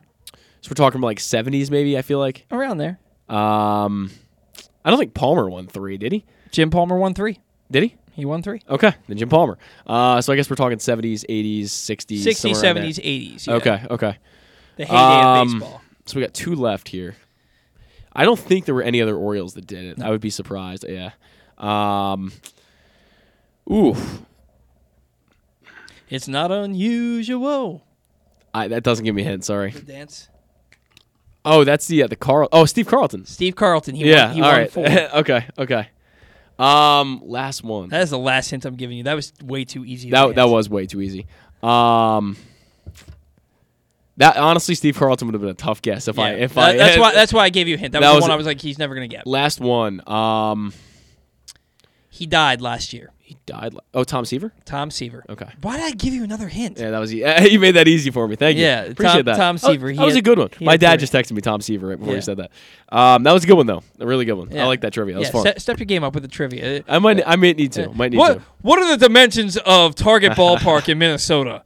Wrong. 378 feet. Yeah, I mean that would. Stupid. Look, that would be a fun trivia question if I did it. Camden Yards. What are the new wall dimensions? That's the next trivia question. 333 directly down the line. There you go. 380, See, you know. 380 to that far to that one corner. Mhm. 400 to the 90 90 degree Yep. angle, and then it jets back into about 364, Yeah. and then goes to 410 in center. You win, sir. You win. That was a good trivia question though. Enjoyed that one. Yeah. I, I made it too easy for you down the stretch. Yeah, maybe a little bit. Uh, honestly, Steve, I, I would not have gotten Carlton. I, I, I knew you wouldn't have gotten that. Steve Like, Carlton because Steve Carlton, even though he's a Hall of Famer, he's not a main, name that pops no, into people's like, minds. he's not a main name you think of. Yeah. But um, yeah. Tom Tom Seaver, I, sh- I shouldn't have given you the hint. Yeah, I, I, was gonna get there Especially if your dad texted you. What a good dad. No, I, I, his I, dad- I didn't read son it. I didn't read it. Oh. See, you won't like unless I like uh scan my face here. Like it doesn't open the notification, so I didn't see it. But You have to um, scan your face into your phone. I don't even have I don't even have a lock on my phone. Oh, really? I had to have kinda- when I, when I when I worked at the radio station. I had to have a, a lock on my phone, Mhm. and I hated it. And then as soon as I stopped working there, I was like, ah, no more lock on my phone. What if someone steals your phone? They're just getting into everything. Like they get your credit card, social security number. They're just getting everything. Bro, it, nobody's stealing my phone. Why not? It's attached to my hip. Okay. It's, I, I don't have like a clip, but like m- my phone is always. I, I look. I hope you're right. on my person. All right. I've I've I've been doing You, this. you get a little folding phone over there. Yeah, This is like a little- some high tech stuff over here. Yeah, that's that's cool. I mean, I, I see you unfold it like 15 times per show. It's pretty it's pretty insane how like the screen just folds up. It's crazy. Yeah, it's cool it's, stuff. It's Cool cool stuff. phone. Galaxy Gal- Galaxy Z Flip Yeah. three. Nice. Um. So yeah, final thoughts, man. We got um. A lot going on this week. Ker- Kershaw to the Dodgers. You got Rodon to the Giants. yeah, we didn't even talk about that that much. He seems all right. Yeah. Rodon's all right. Where did Nothing the- special. I think they overpaid him a little bit. The Giants magically won 107 games last year. Yeah. Where do you put them? I, I look at their offense, right? Yeah. And who's in their lineup? It's not that good. It's Yeah. certainly not. I mean, Yastrzemski took a huge step back last He year. He took a huge step Um, back. Uh, LaMonte Wade, I, I, I don't alright. think he, uh, he had a nice season, but we, Yeah. in Baltimore, Terp, I believe, be- right? Yeah, be, Yeah. because he's from from here, because he played for the Terps. Yeah. We act like he had a bigger year than he had last year. He had like 250 with 18 home runs. It's a nice year. Yeah, it's all right. But I mean, Trey Mancini was better than that. We thought Trey Mancini had a down year. Right. Right. Um. So I I, I look at the Giants and the pitching. Uh, look, they they saw Alex Cobb was an under the radar signing for them. Yep. So they got Alex Cobb. They have Alex Wood. They have Logan Webb. Now they Yeah. have Carlos Rodon. Uh, their rotation's solid. Yeah, it's it's all right. The Dodgers are going to wipe Better the floor right. with them this year. I- I'm- yeah, I'm- I, I I'm- would agree with you. I, I, like, I don't think they have the bats. I Buster just Posey's really gone felt, too. Yeah, I just really felt like last year was such an anomaly for them because they weren't expected to, w- to be a 500 team. Right. And then they had the most wins in the major leagues. Yeah. I think that they might be a, pl- especially now that you have 12 teams in the playoffs. I think they'll be a playoff team. But I think I think if the Dodgers win 106 games this year, Yeah. The Giants probably win 92. I mean, look, it's a classic case of overachieving. It's Yeah. really what it is. They overachieved by a, a massive margin. And for uh, for next year, you look at you know you lost Kevin Gausman, your best pitcher, arguably from last year. Uh, you gained Carlos Rodon, but I don't think Rodon's even in the same stratosphere as Gausman was last year. And I don't expect He was better be. than Gausman last year. Was he? Yes. He was better than Gausman. Gausman made more starts, but his ERA was lower. He, he I did not know that. All right, Yeah. I stand corrected. You, you, you have to I- I remember still- that after the All Star break, Gausman's ERA was about four and a half. I still wouldn't expect Rodon to be as good as he was. And Like, Gausman's I- only done it one one time. Yeah, and, and so, yeah. so is Rodon. So is Rodon, though, Uh, yeah. But but and Stan was saying uh, Rodon did throw a no hitter last year, didn't he? Yeah, yeah. Uh, and, and Stan was saying that he was surprised he got more than one year, but he has an opt out after that first year. Yeah, you're right. Rodon was much better than I thought he was. But Yeah. yeah, you're right. So he, he was a Cy Young candidate. If he made Yeah. 30 starts, he would have been top two or three in the Cy Young. Yeah, in the Cy yeah. Young voting. He was number five, so still. Up yeah, there. he, he had he had a really real after that no hitter he took off man he he was just Yeah. feeling himself. It- it's amazing what confidence can do for you in the game of baseball in- Sure. in all sports. Um, Well, he's a first round pick, former. I mean, he's yeah, a he's a pretty he's, important He, he- guy. he's taken that step to be that player that they expected Yeah. him to be. Um, look, their rotation is going to be good. Rotation is going to Sure, keep Logan. Webb was so good. I am shocked. I mean, they have they have they have Brandon Crawford. They have Lamont Webb. I mean, Lamont Webb. LaMonte Wade. They have uh, Yastrzemski. Right. And then who else do they have? Is Longoria still there? I was just gonna check on that. I don't believe he. I think he's a free agent. I could be wrong. Kris Bryant's gone as well. Yeah, Um, he, they, which they, they he could could still sign Kris. Bryant, Right. Um, but I doubt that they do. They don't have a lot of firepower in that lineup. Right. So, I mean, Brandon Crawford obviously is a pretty good player, and he had a really good year last year. Um, but you look at, I mean, Brandon Belt, a little past his prime, but he did have a nine. I mean, he only played 97 games. He was injured for a little bit of last year, but he had a 975 OPS. So I guess Brandon Belt's a pretty decent piece for them. Uh, but the outfield is is pretty. And I mean, it's it's all right. I mean, you got Stremsky, Steven Duggar, and Alex Dickerson, three all right players. Not not incredible, nothing great there. Um, I, yeah, I, I- don't really see this lineup competing with the Dodgers or the Padres. I think it's gonna be tough. And, and honestly, with Bob Melvin in San Diego Yeah. now, Look, I mean- I, I think the Padres, uh, the the Dodgers pitching, puts them ahead of the of the Padres. Yeah. But I think the race this year in the West, and, and I and I picked the Padres to go to the World Series last year. Yeah. But I think the race in the West this year is Dodgers Padres. Imagine if Nelson Cruz becomes a Padre today too. Yeah, that would and be they, they they get him to, to DH for them. Right. Uh, look, man, uh, that team is the fact that they were what were they seventy eight and eighty four last year. something like that. Yeah, Yeah, They, they the fact A that they huge fin- underachievement. the- the- the- it- they have a legitimate manager, a manager who took Oakland teams that had no business winning ninety five to hundred games and took Right. them to the playoffs every freaking year Right. and, and, and never had the talent that he has in, in San Diego now.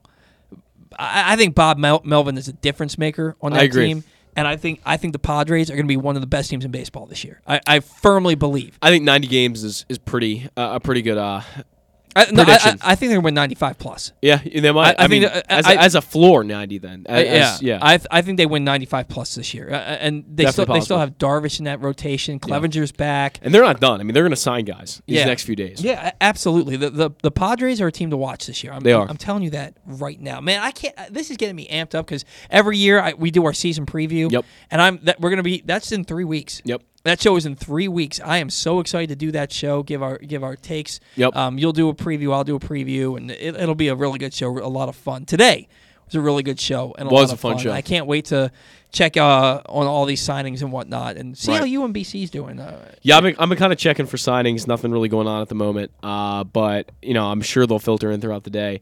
Um, doesn't help being blocked by Jon Heyman. Can't see what he tweets, but how did you get yourself blocked by Jon Heyman? long story, bad story. Don't want to tell it. Yeah. Um, yeah. He, he he was doing a little Orioles uh, Bashing. Orioles bashing. Are you blocked by Buster Olney too? I'm not blocked by Buster Olney. No. Yeah, well, I stopped a few years ago and I tried to make my account a little more professional. Try to become a little more uh, a little more professional and, and oh, stop, uh, that's stop why. That's why you changed guys. your name from Orioles fan Yeah, thirty six yeah.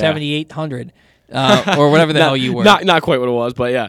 No, sorry. Once, look, once I uh, I, I, I want to like get into baseball, obviously a little bit, and and you have a job in baseball and, right and now. I, I do have a job in baseball right now, so I don't really want to tweet too many things that can be controversial. So Right. Jon Heyman, dude, I'm I've, sorry. I've I've I've been there. Yeah. Um, Sorry, I- Jon I- Heyman. Not not that I've been there tweeting things that are controversial, but I always try to mar- watch what I say in case. yeah. Well, I've never really said anything like bad. Like, Right. I, I never have said that. I- have always been careful. Yes, uh, on Thursday, I put up a post and it was um, Shaquille O'Neal doing a little. Oh, I saw that, He's yeah, holding a yeah. Jergens bottle, and I was like, me when. Um, I saw it. Me when free when free agency starts or Yeah. whatever, and I put it up and like nobody liked it or anything like that. I shoulda liked it for and, you. And I'm sitting there and I'm like, should I have done that? I was like, eh, who cares?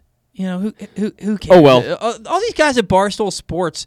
Are, oh, they're very yeah. They, yeah, they, they, they have their jobs because they do stuff like that. Yep. You know what I mean? So who cares? Whatever. Sure. Whatever. We don't kink shame. You're all right. So, guys, thank you so much for tuning in. Oh, totally forgot. totally forgot. Lost in the shuffle. We can bet on sports in Maryland now, but we still can't bet online or on our phones. However, you can feel like you're betting totally legally and right on your phone by playing Underdog Fantasy Football. Player props, parlays, and traditional fantasy games are all available. And even though football season ended, Underdog has great basketball and hockey games available. And we now know baseball contests will be just around the corner. Plus, plus, Zach, man. We're going to give you some free money to play with thanks to our friends at Underdog Fantasy Football. Go to UnderdogFantasy.com or download the Underdog Fantasy app. Use the code PRESSBOX, and whatever you download up to $100, we will match. That's right, up to $100 when you use the code PRESSBOX with Underdog Fantasy Football. So get to betting. Uh, awesome show. Great show, a lot of fun. A lot of fun. I'm soldiering So- through here with the with my basic like my entire face is filled up with uh Gross. everything right With- now. with grossness. I'm sorry, Guys, thanks Hopefully for, you can't hear for my tuning voice. in. We're so happy to be talking to you about daily baseball coverage now. It's the happiest day for us of the year to this point. Yeah, I'm telling you, you were in like it's like Christmas morning for you over here. I can tell it in your like you, you are you are amped up. man. I'm I'm so fired up, I know, man. I know. Like Laura, my, my wife says to me this morning, I was like, "You don't like baseball anymore." She's like, "I do." She's like, "I, well, I saw just, I saw her tweet yesterday like I hate baseball or something. she, she's just like, I do, but the Orioles are bad, and Major League Baseball doesn't care about the fans, and they've done so much to hurt the game. She's, She's like, I'm not just wrong. She's like, I just can't get into it right now. She's like, I still watch the games and go to the games and like to and like doing that Mhm. stuff. She's like, but I'm just not going to get excited about it right now. She's like, I don't understand how you can. I'm like, this is like like it's like it's like It's ingrained like in you. My wife, baseball. It, it, it's, Wow, that's it- kinda close. It, yeah, she's above. okay, she's above, Okay. guys. She's above. But like like baseball is my first love. Yeah. it was my Yeah. is my first love. Laura is now my only love. But baseball is. Like, oh, you don't love baseball anymore? no, I, I do. I, I, I do love baseball, but the love that I have for Laura is a different. What about your cats, man? breed. Oh, I love the cats. Yeah, I know. Lena, although she's a butthole in the morning, man. She, she got under the bed, back by the headboard. Wow. And was meowing like she was stuck. But she wasn't stuck. She was just like, "It's 8 a.m. You guys need to get up and pay attention to me." Yeah. And actually, it was 7:15. She was trying to wake you up for the Bat Around. You should be thanking her. La- Laura's usually gone by then, and I'm usually up and getting ready to go to the gym. So the fact that we were both still in bed, she was like not having it. Yeah. Does Laura watch the shows while she's at work, or is she able to? She rarely tunes in anymore. Okay. Uh, She will tune in every now and again, but you know, It's gotta be tough when you're doing that kind of job. And, yeah, yeah. yeah. But uh, but look, I have my tickets for opening day. I got a 13 game plan. I'm jealous I- of you. I'm I'm super excited for this season. Super excited for Adley Rutschman. Super excited to be back doing a show that has substance. You Yeah, know what I mean? yes, yes, Gu- yes, guys. yes. I don't think you understand how difficult it was to put together a weekly show Yeah. During a lockout. I mean, there was nothing to talk about. Like there was legitimately, we were rehashing because we everything, had to. Had everything, A- and to have a different guest Yeah. To have to talk to Stan every, and we love talking to Stan, but to talk to Stan about the same things over and and you could hear it in his voice. Right, He was getting gets tired of it, sure. You know, uh, to be back, to be back to Yeah. baseball and daily Yeah. things, and now we're gonna have games to talk about next week. Take the Ne- rake next coming up. Saturday. T- take the rake in, in, in about a month. Yep. I'm I am fi- three weeks. Take the, the first take the rake is, is I mean, opening day was a, was uh, at or at Camden Yards a month from yesterday. So Yeah, uh, uh, w- three weeks is our first take the rake Yep. because it's going to be the Saturday before the season starts. Yep. So super happy to be back. Super happy you guys are tuning in. Uh, we will tech talk to you all next week here on the Bat Around. See ya.